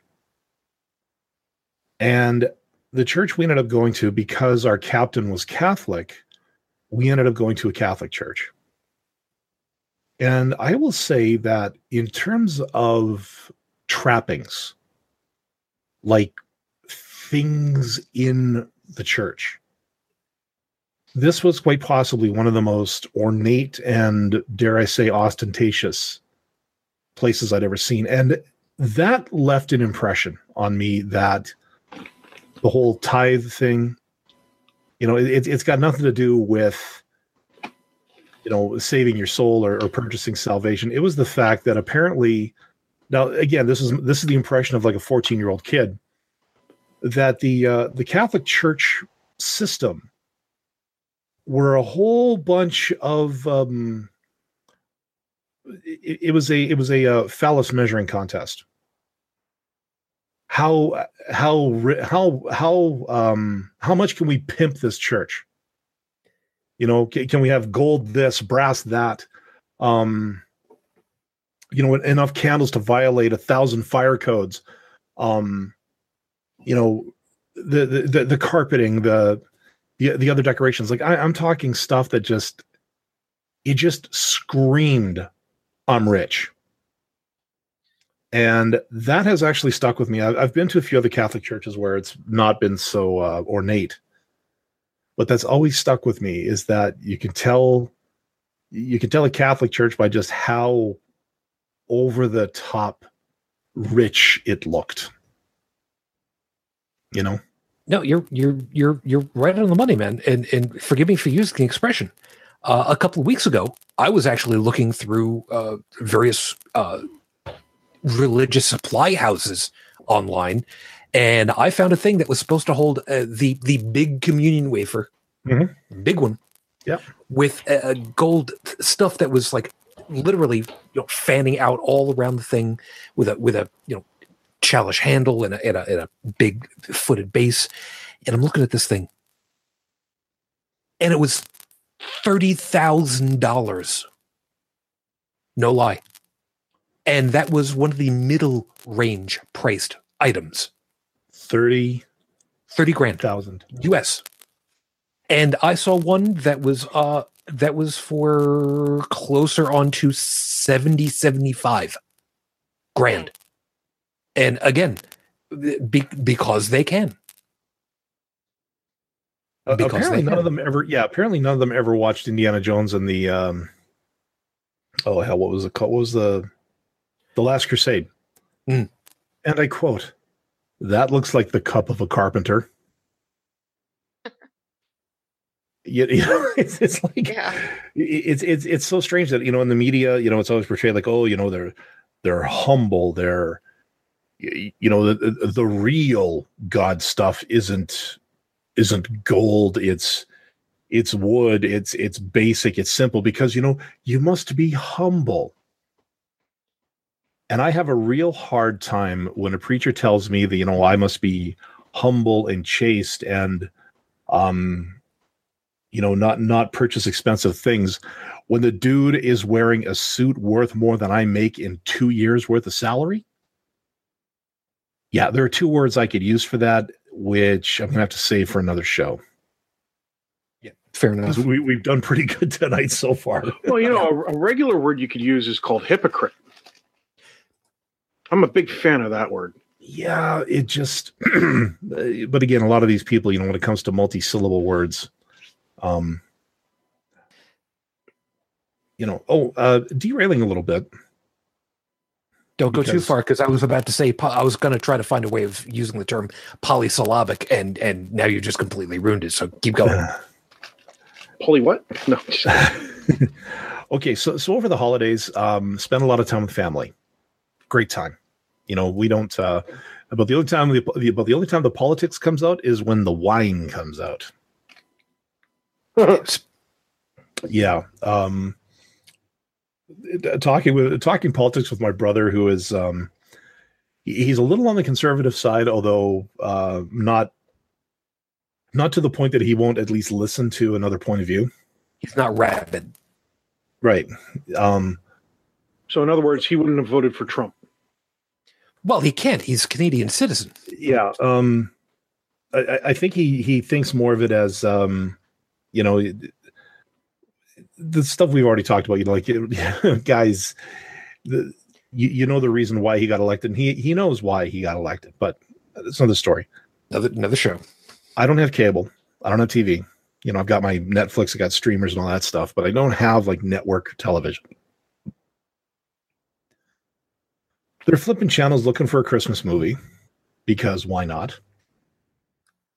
And I see an infomercial that I thought was dead. You mentioned him earlier tonight, Shujin. Peter Popoff Other f- and his sacred blessed water. okay. Uh, by the way, uh, it's it, was said earlier tonight that we've been very good about uh keeping keeping our our language. I almost made an Don't do it. oopsie. I Yeah. almost just made an oopsie. Yeah. I'm watching this and I'm trying as hard as I can not to laugh. M- More out of the it's more of that shock laugh. You know, we're just like, okay, look, um, there was a great YouTuber uh many years ago. His name was DPR Jones. I think his stuff is still up. Um, he went after Popoff on this very thing. But we are talking almost a decade ago. And actually it, it says a lot about um, you know the kind of impact a YouTuber has when it comes to um, making a difference. Because Yeah, thi- well, because th- this guy verbally dismantled, you know, everything to do with Popoff. Uh, even tried to you know spoof him a little bit, and he's still pulling the same scam after all this time. Well, yeah, because it works. Because people forget. Well, and again, a lot of I would dare say a lot of uh, Popoff's audience are not YouTube watchers, or if they are, it's cat videos. You know what? Hold on a second, Tech. Uh, I I think that you, uh, you, I think you're on the right angle, but I don't think that you're quite right. It's not a matter that people forget.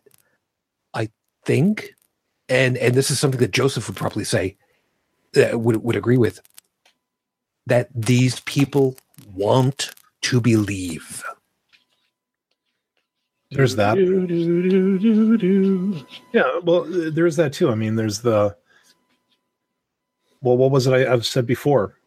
You know, financially, when you hit that desperation point where you're reading all the woo books, you're reading The Secret, your Deepak Chopra, because you're looking for that tiny sliver, that glimmer of hope, even if the common sense part of your mind is screaming to turn away, there, there's a comfort in that, even if it's a false hope, there's still a comfort in it because anything has to be better than the situation you're in. You know, I've been there. I, I, I've been to that point where, you know, they say, you know, is your are your money problems keeping you up at night? Yeah, they kept me up for weeks at a time. Yeah. You know, Yeah. Well, here, um, donate ten percent of your of what you do have to us, and we'll tell you everything's going to be all right. Well, thankfully, I never got into. I, I never got that far because, um, you know, it's like, okay, so you want me to donate ten percent of nothing to a church that's going to pray for me, depending on how much money I give, which is ten percent of nothing. Hi, logic? Yeah, yeah, that doesn't exist. But reading things like The Secret, where you know, like i- i- if you if you believe in it real hard, it, it'll come true. Yeah, or- you know, Something's I- getting hard, and something's coming. Yeah.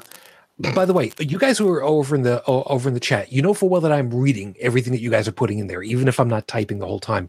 But there is an item over here that needs to come out. TDTF. Sucker born every minute. No, no, There- no. With the population growth of the of the world, it's now every second. Well, the other line that he has: depression makes religious seem viable. Bingo. Yeah.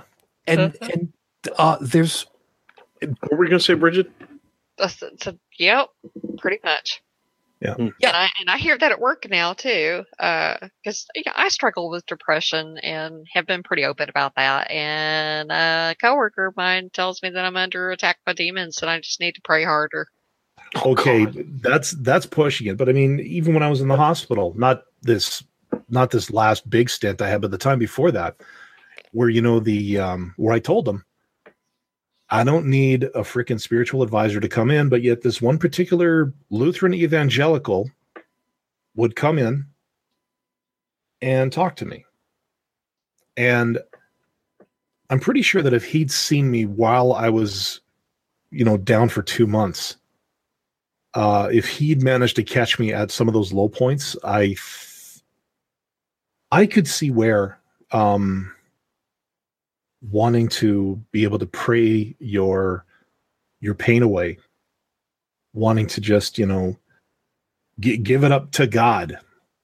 I, I can see where that has an appeal, especially if you're if you're at your if you're at your weakest point. But you know what I found didn't work. yeah, yeah, Yeah. What I found afterwards is when I took control of my life, and I said, okay, you know what, I'm going to. This is my plan. This is my plan to get out of my financial situation. This is my plan to uh, either get a better job or increase my marketability so that they'll be forced to pay me a raise.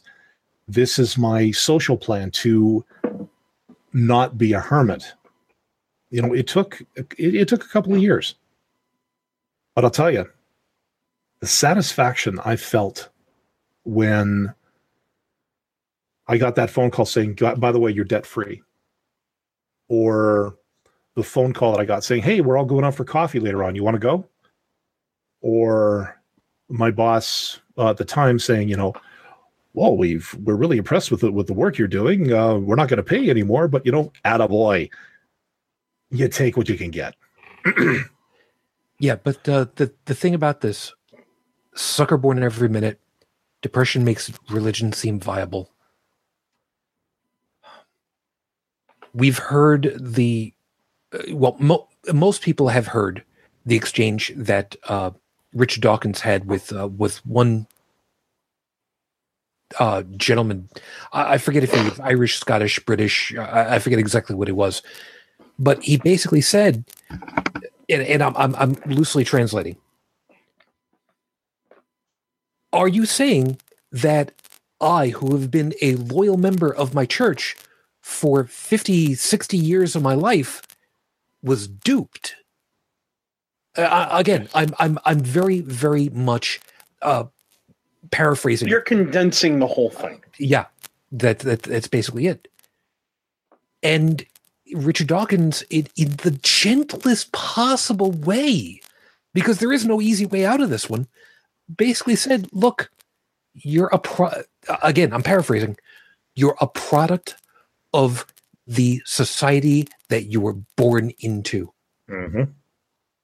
which which co- again comes back into my thing of you were taught wrong it's not your fault that you were taught wrong but you were taught wrong by a society that was themselves taught wrong Yeah.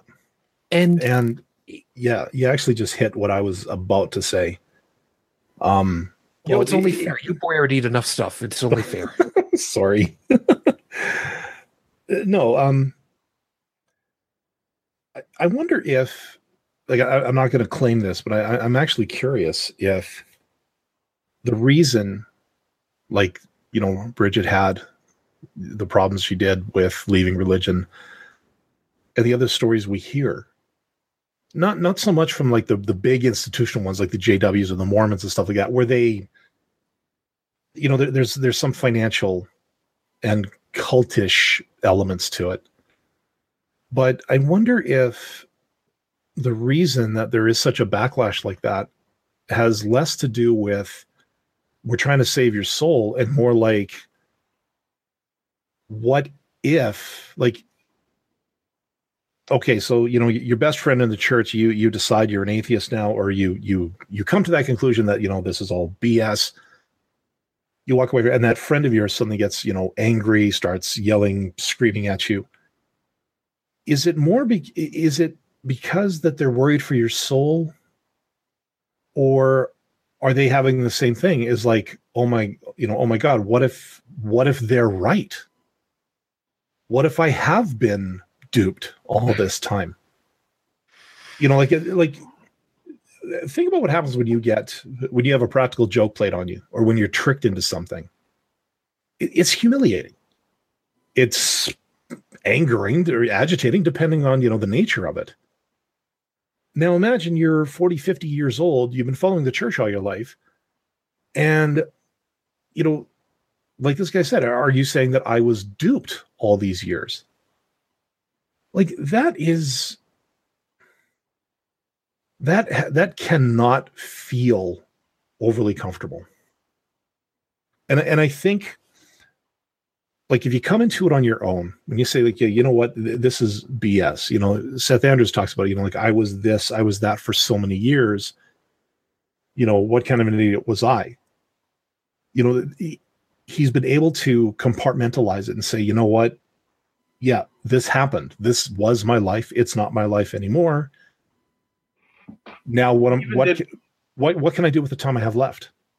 He even did one where he got up and gave a presentation to a crowd, uh, and he called it uh, "Religion Made Me Talk Like an Idiot." Yeah, I, I saw that one, and and mm. but that's what I mean is like it's it's got to be a t- it would have to be a tough thing to swallow. It, it would be like, and, and again, I, I think this is why people like Popoff and them are still able to keep going, even though like they get absolutely humiliated a la James Randi. Excuse me, they get exposed, they get, you know, they're shown to be a scam. And yet now here we are 10 years later, and this sucker is still on the screen doing the exact same thing it was before. No, it, it, you know, it, it's, it, it's even worse than that, man. Yeah, but I think For it has more off. to do with. But I, I think it has more to do with the fact that people just they don't want to entertain the fact or that they don't even want to think of the amount of humiliation they would personally feel if if it was revealed to them that they had been lied to all these years. And even though the facts are out there and it's been exposed they still continue it because well it's it's still my warm fuzzy and i don't want to deal with the fact that i've been conned don't kick my puppy. Yeah. Yeah, we've, we've used that one before.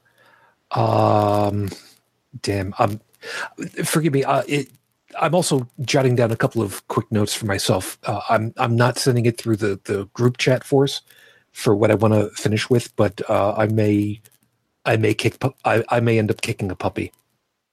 Uh, and and for the person that will figure it out when I when I say it, I'm sorry. Steel toe uh, boots I'm, and go I'm, for the uprights. No, it, it's it.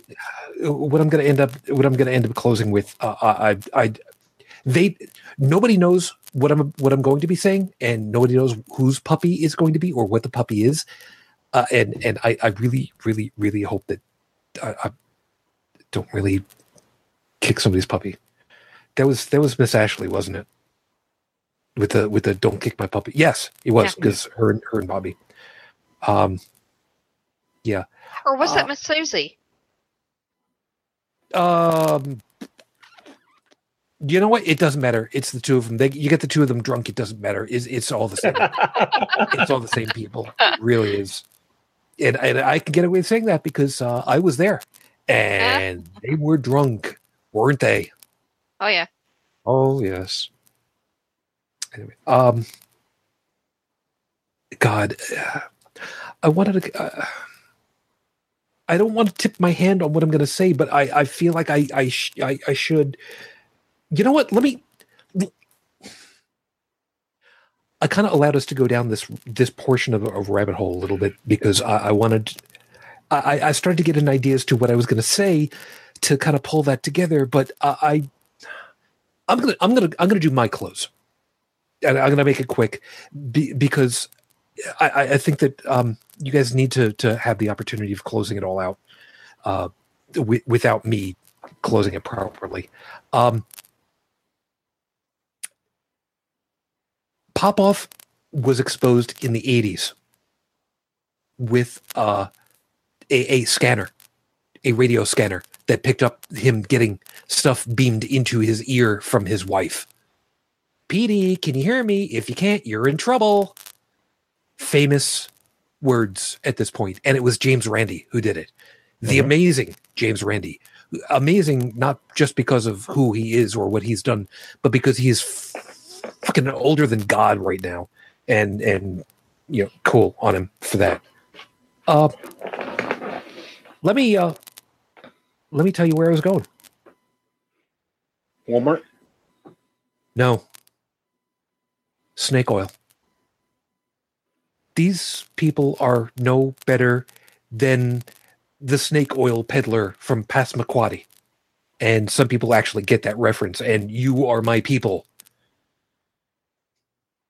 It's people who want to win at something because they are hoping against hope for the big payout, for the big mega millions bingo challenge that maybe, just maybe, beyond hope and reason, that maybe, just maybe, they will end up getting this one time because they're so down. What's the worst that could possibly happen?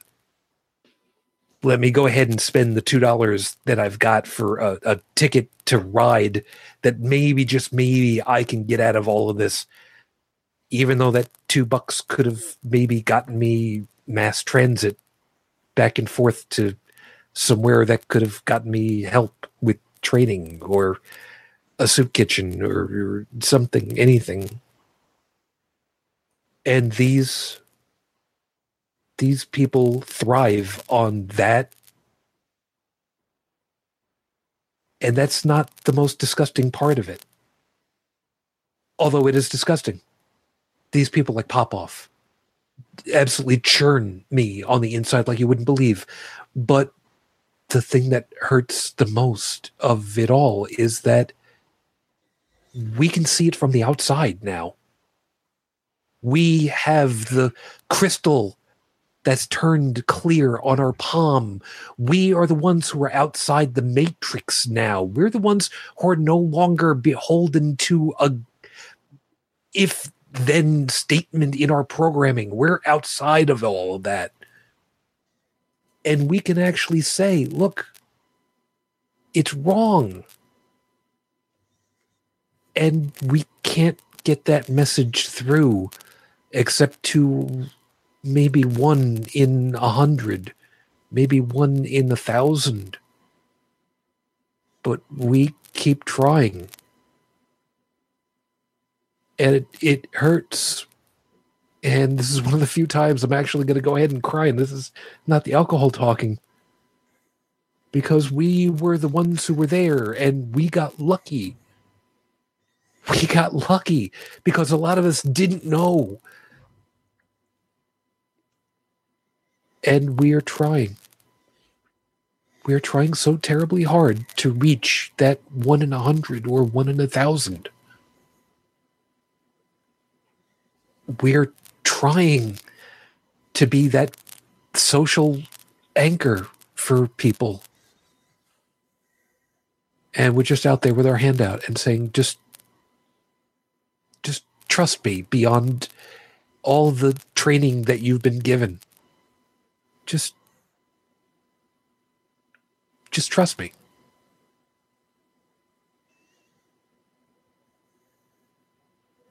I don't normally get this riled up on stuff. And like I said, this is not uh, this is not alcohol talking because I've been far and away. I've imbibed a hell of a lot more alcohol than what I got at this point. Like I said, I've got maybe half a can, and and I can't I can't drink any more of this. And yeah, it's it's not. So um, and and uh, TTTF is making reference to Pascal's wager maybe maybe we should uh, maybe we should talk about that again sometime. Um, I'm going to turn off my mic at this point. Uh, who who uh, tech? You want to uh, uh, you want to say whatever your piece is at this point? Um, just remember, you know, one of the things is is just question things. Don't be afraid to ask a question if somebody tries to make you afraid or tries to put you down for asking a question, um, stand your ground. Seriously, stand your ground. Um, I had a friend asking me um, long while back about, you know, um, we were talking about our experiences in elementary school, junior high, and high school. And one of the things that I was not afraid to do is I was not afraid to ask a question when the teacher made a statement in class. And sometimes the kids would laugh. Sometimes you hear the occasional dumbass, you know, and things like that. And my friend would say, uh, had told me that when they were in school, they would never raise their hand because they didn't want to get laughed at. So they just assumed that everybody else knew the answer and it was obvious, you know, uh, the answer must be something simple and obvious because nobody else had a problem with it. So just him. And, um, you know, it, it, it, it made us into very different people with the, how we approach to life. He let his uh, fear in that respect rule him. Don't be afraid to ask. Don't be. Don't sit down when you're you're told to shut up and sit down.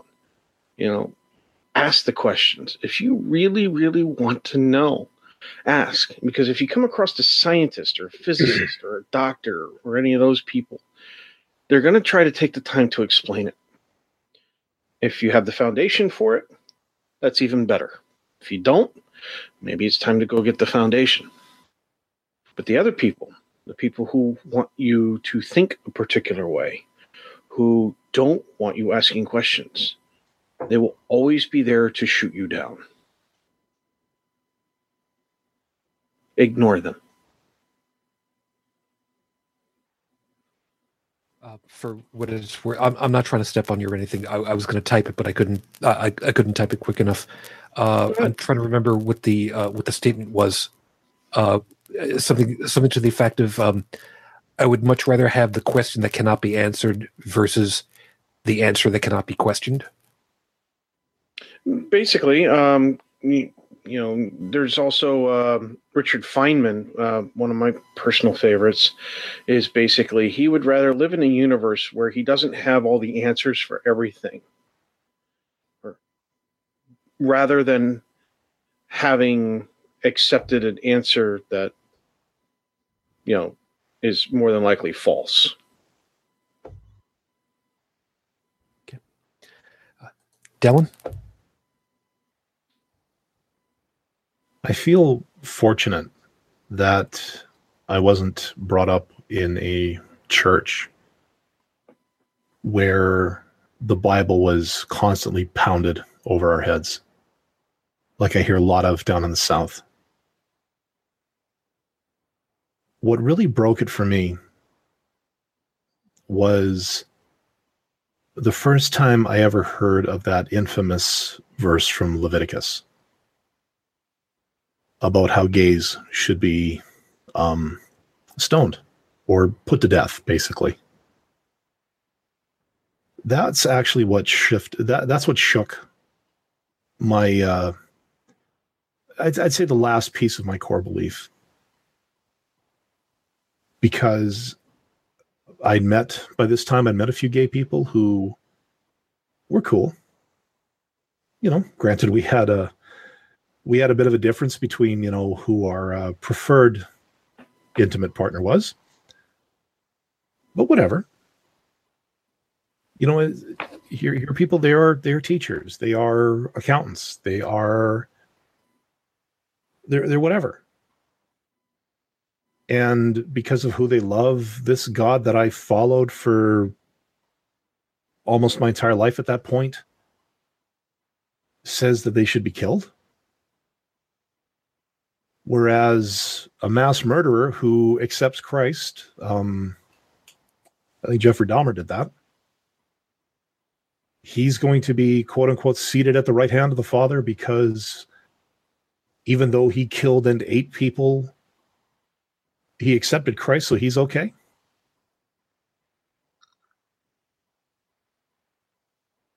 Up until that Leviticus quote, I was okay in my belief. But that one crack led me to start questioning. And thankfully, I was in a situation, I was in a I was in a place in my life where I could question without fear of reprisal. And this is really where I I kind of shake my head. You know, somebody who's brought up in the Bible Belt suddenly has that one question of faith where the reality of life makes such an impact on what they think, what they have been brought up to believe all their lives. Um, suddenly that is called into question. And like I said, I had the ability to go deeper. I had the ability to explore. I had friends who were already on this so-called outside who were ready to uh, to teach me, or at least at the very least point me in the right direction to get the answers I was looking for. And we, we've talked about this before about, you know, if someone does have that question of faith or that crisis of faith, you know, who can they turn to? And I think with a lot of people in the atheist world, I'm not going to I'm not going to say community because let's face it, we really aren't. But I think a lot of people out there, a lot of personalities like us, like the barroom atheist, like um, Bobby C and Miss Ashley, I think we need to do more we, we need to basically say, you know what, we're here. And so that people who do have that question can, you know, look up on Google, I'm having a crisis of faith. What do I do? And suddenly one of us pops up. You know, and if we get that email, if we somehow get that that message that says, Hey, look, you know, I just listened to your show or whatever. Um, I'm having this crisis right now. I need help like that, to me, that should be like a drop all, get on it. Because some of us, like you, Bridget, you've been there. Yeah. You've been where, like, oh my God, I'm awake. Who can I turn to? You know, especially in tight knit communities. I,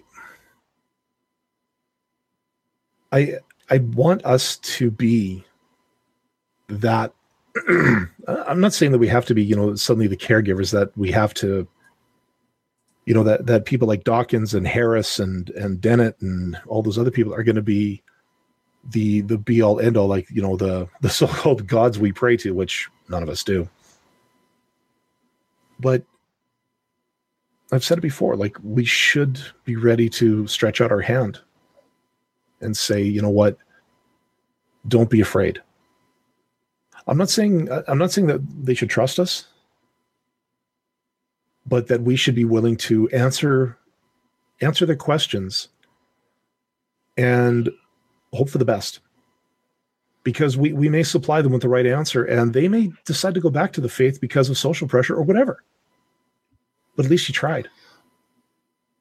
You know, like I'm saying, don't, don't trust me, but let me show you how I arrived at my conclusion see if it works for you.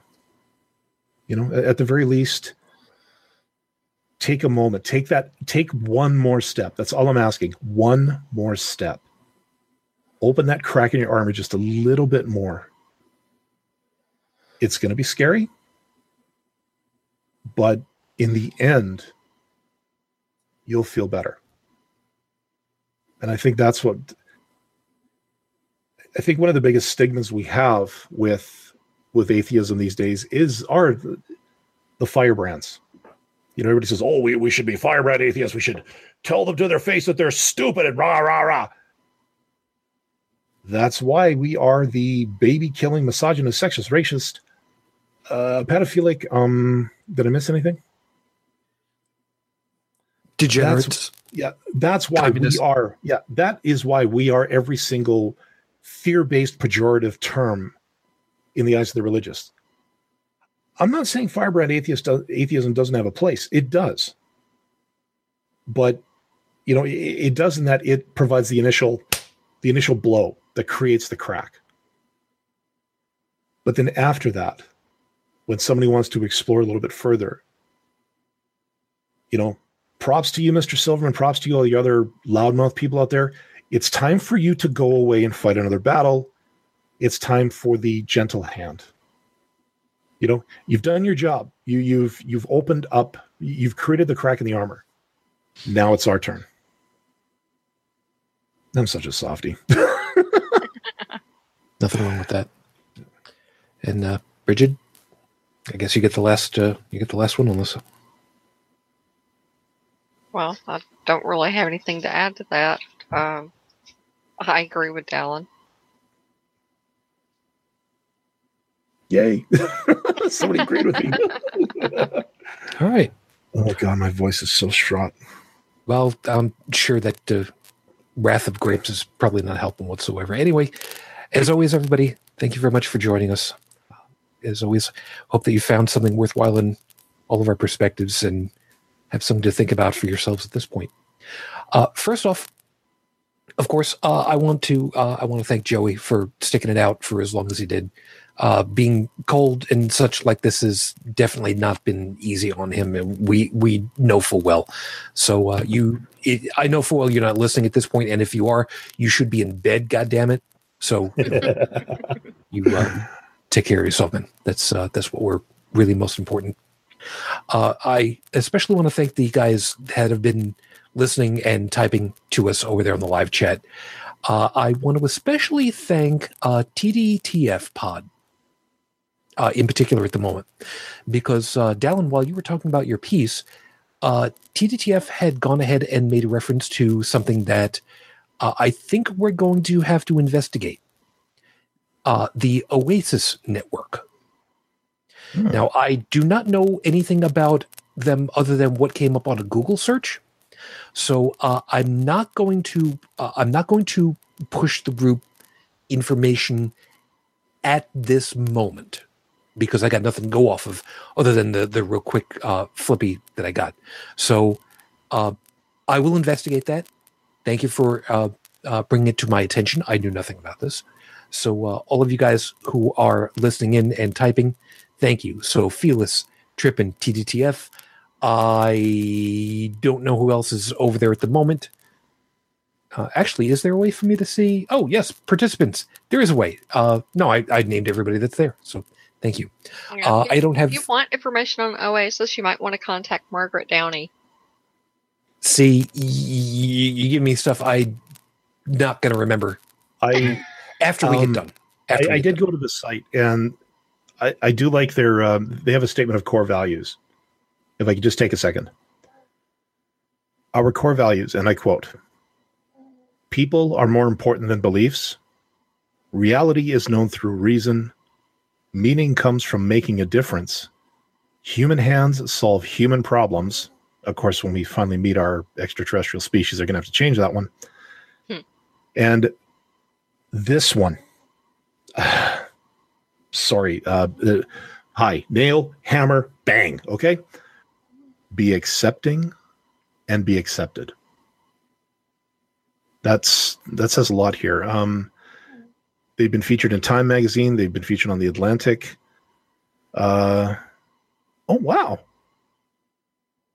They've even got a couple of. Um, yeah, they got. They've actually got two Toronto branches.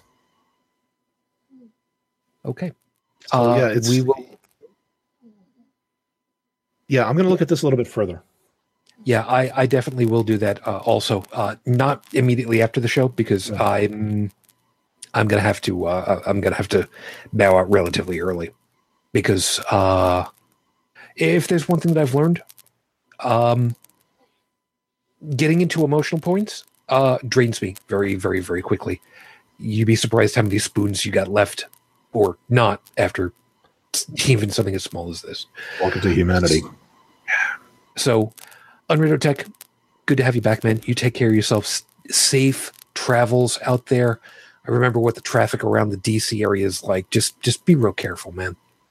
Yeah, it gets horrible, and you know at these temperatures, you see a wet spot, it's more than likely ice.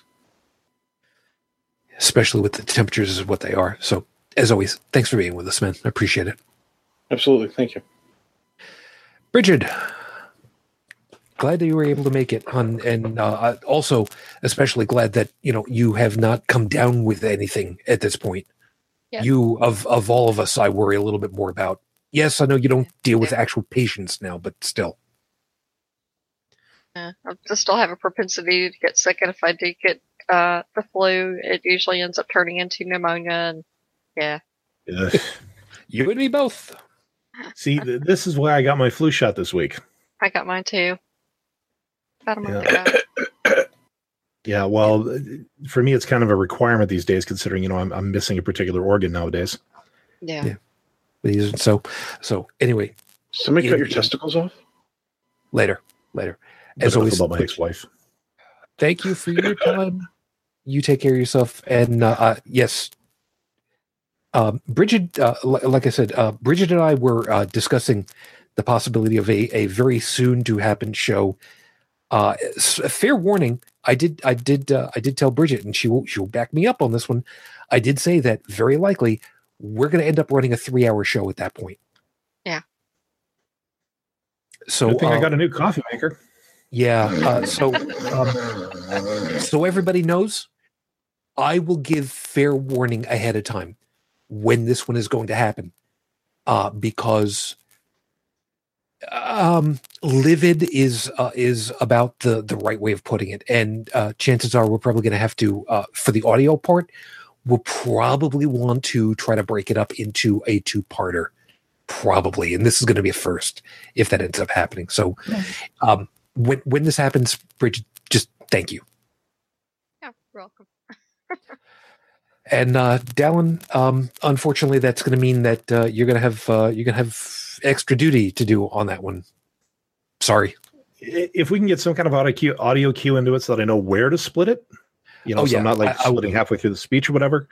Not a big deal. Just No, start I- I splitting it wherever I start snoring. Okay, first 15 minutes and then three hours after that. That's great. Oh yeah, the the, yeah, the, the, the audio software is going to love me for that. I, I, I tried to. I actually tried to cut a three-hour show one time, um, with extra, you know, with like extra audio tracks and a few other things. And let's just say that's one of the reasons I decided to finally upgrade my computer because I've never had that program blue screen on me before. That show did it. See, that's why I highly recommend cutting the cheese instead. It's so much softer.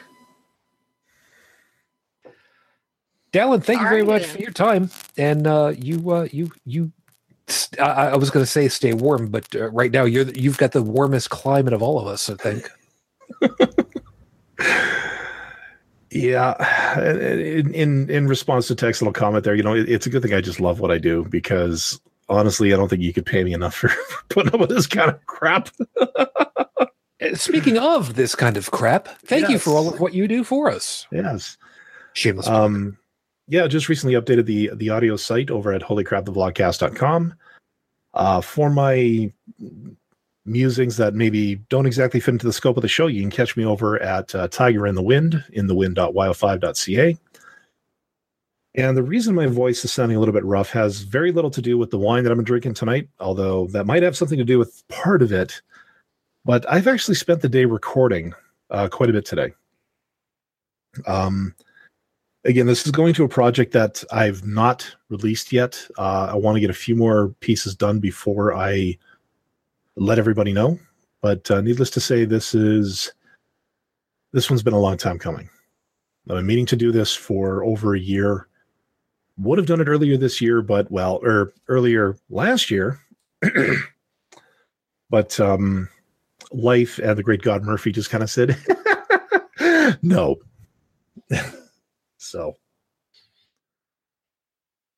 but who knows? Maybe by next week I'll be able to say something about it. Fair enough. Uh, and uh, by the way, Trippin, uh, uh, over in the text chat, it said, uh, let children try and down a mini bottle of red label and turn red again. Should be halfway. Yeah, I, I, I still have my little bottle of uh, of black.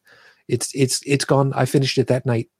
I think that's Man, you know, actually. I, uh, wait a second. That's this is this is three episodes in a row that I've had some alcohol to drink, isn't it? Yeah, I, I think know it's last- about the same. Yes, it's, it's the same for me. I've, I've had at least one beer, um, on these shows. Tonight, I had, of course, my my my wine and a mug of beer.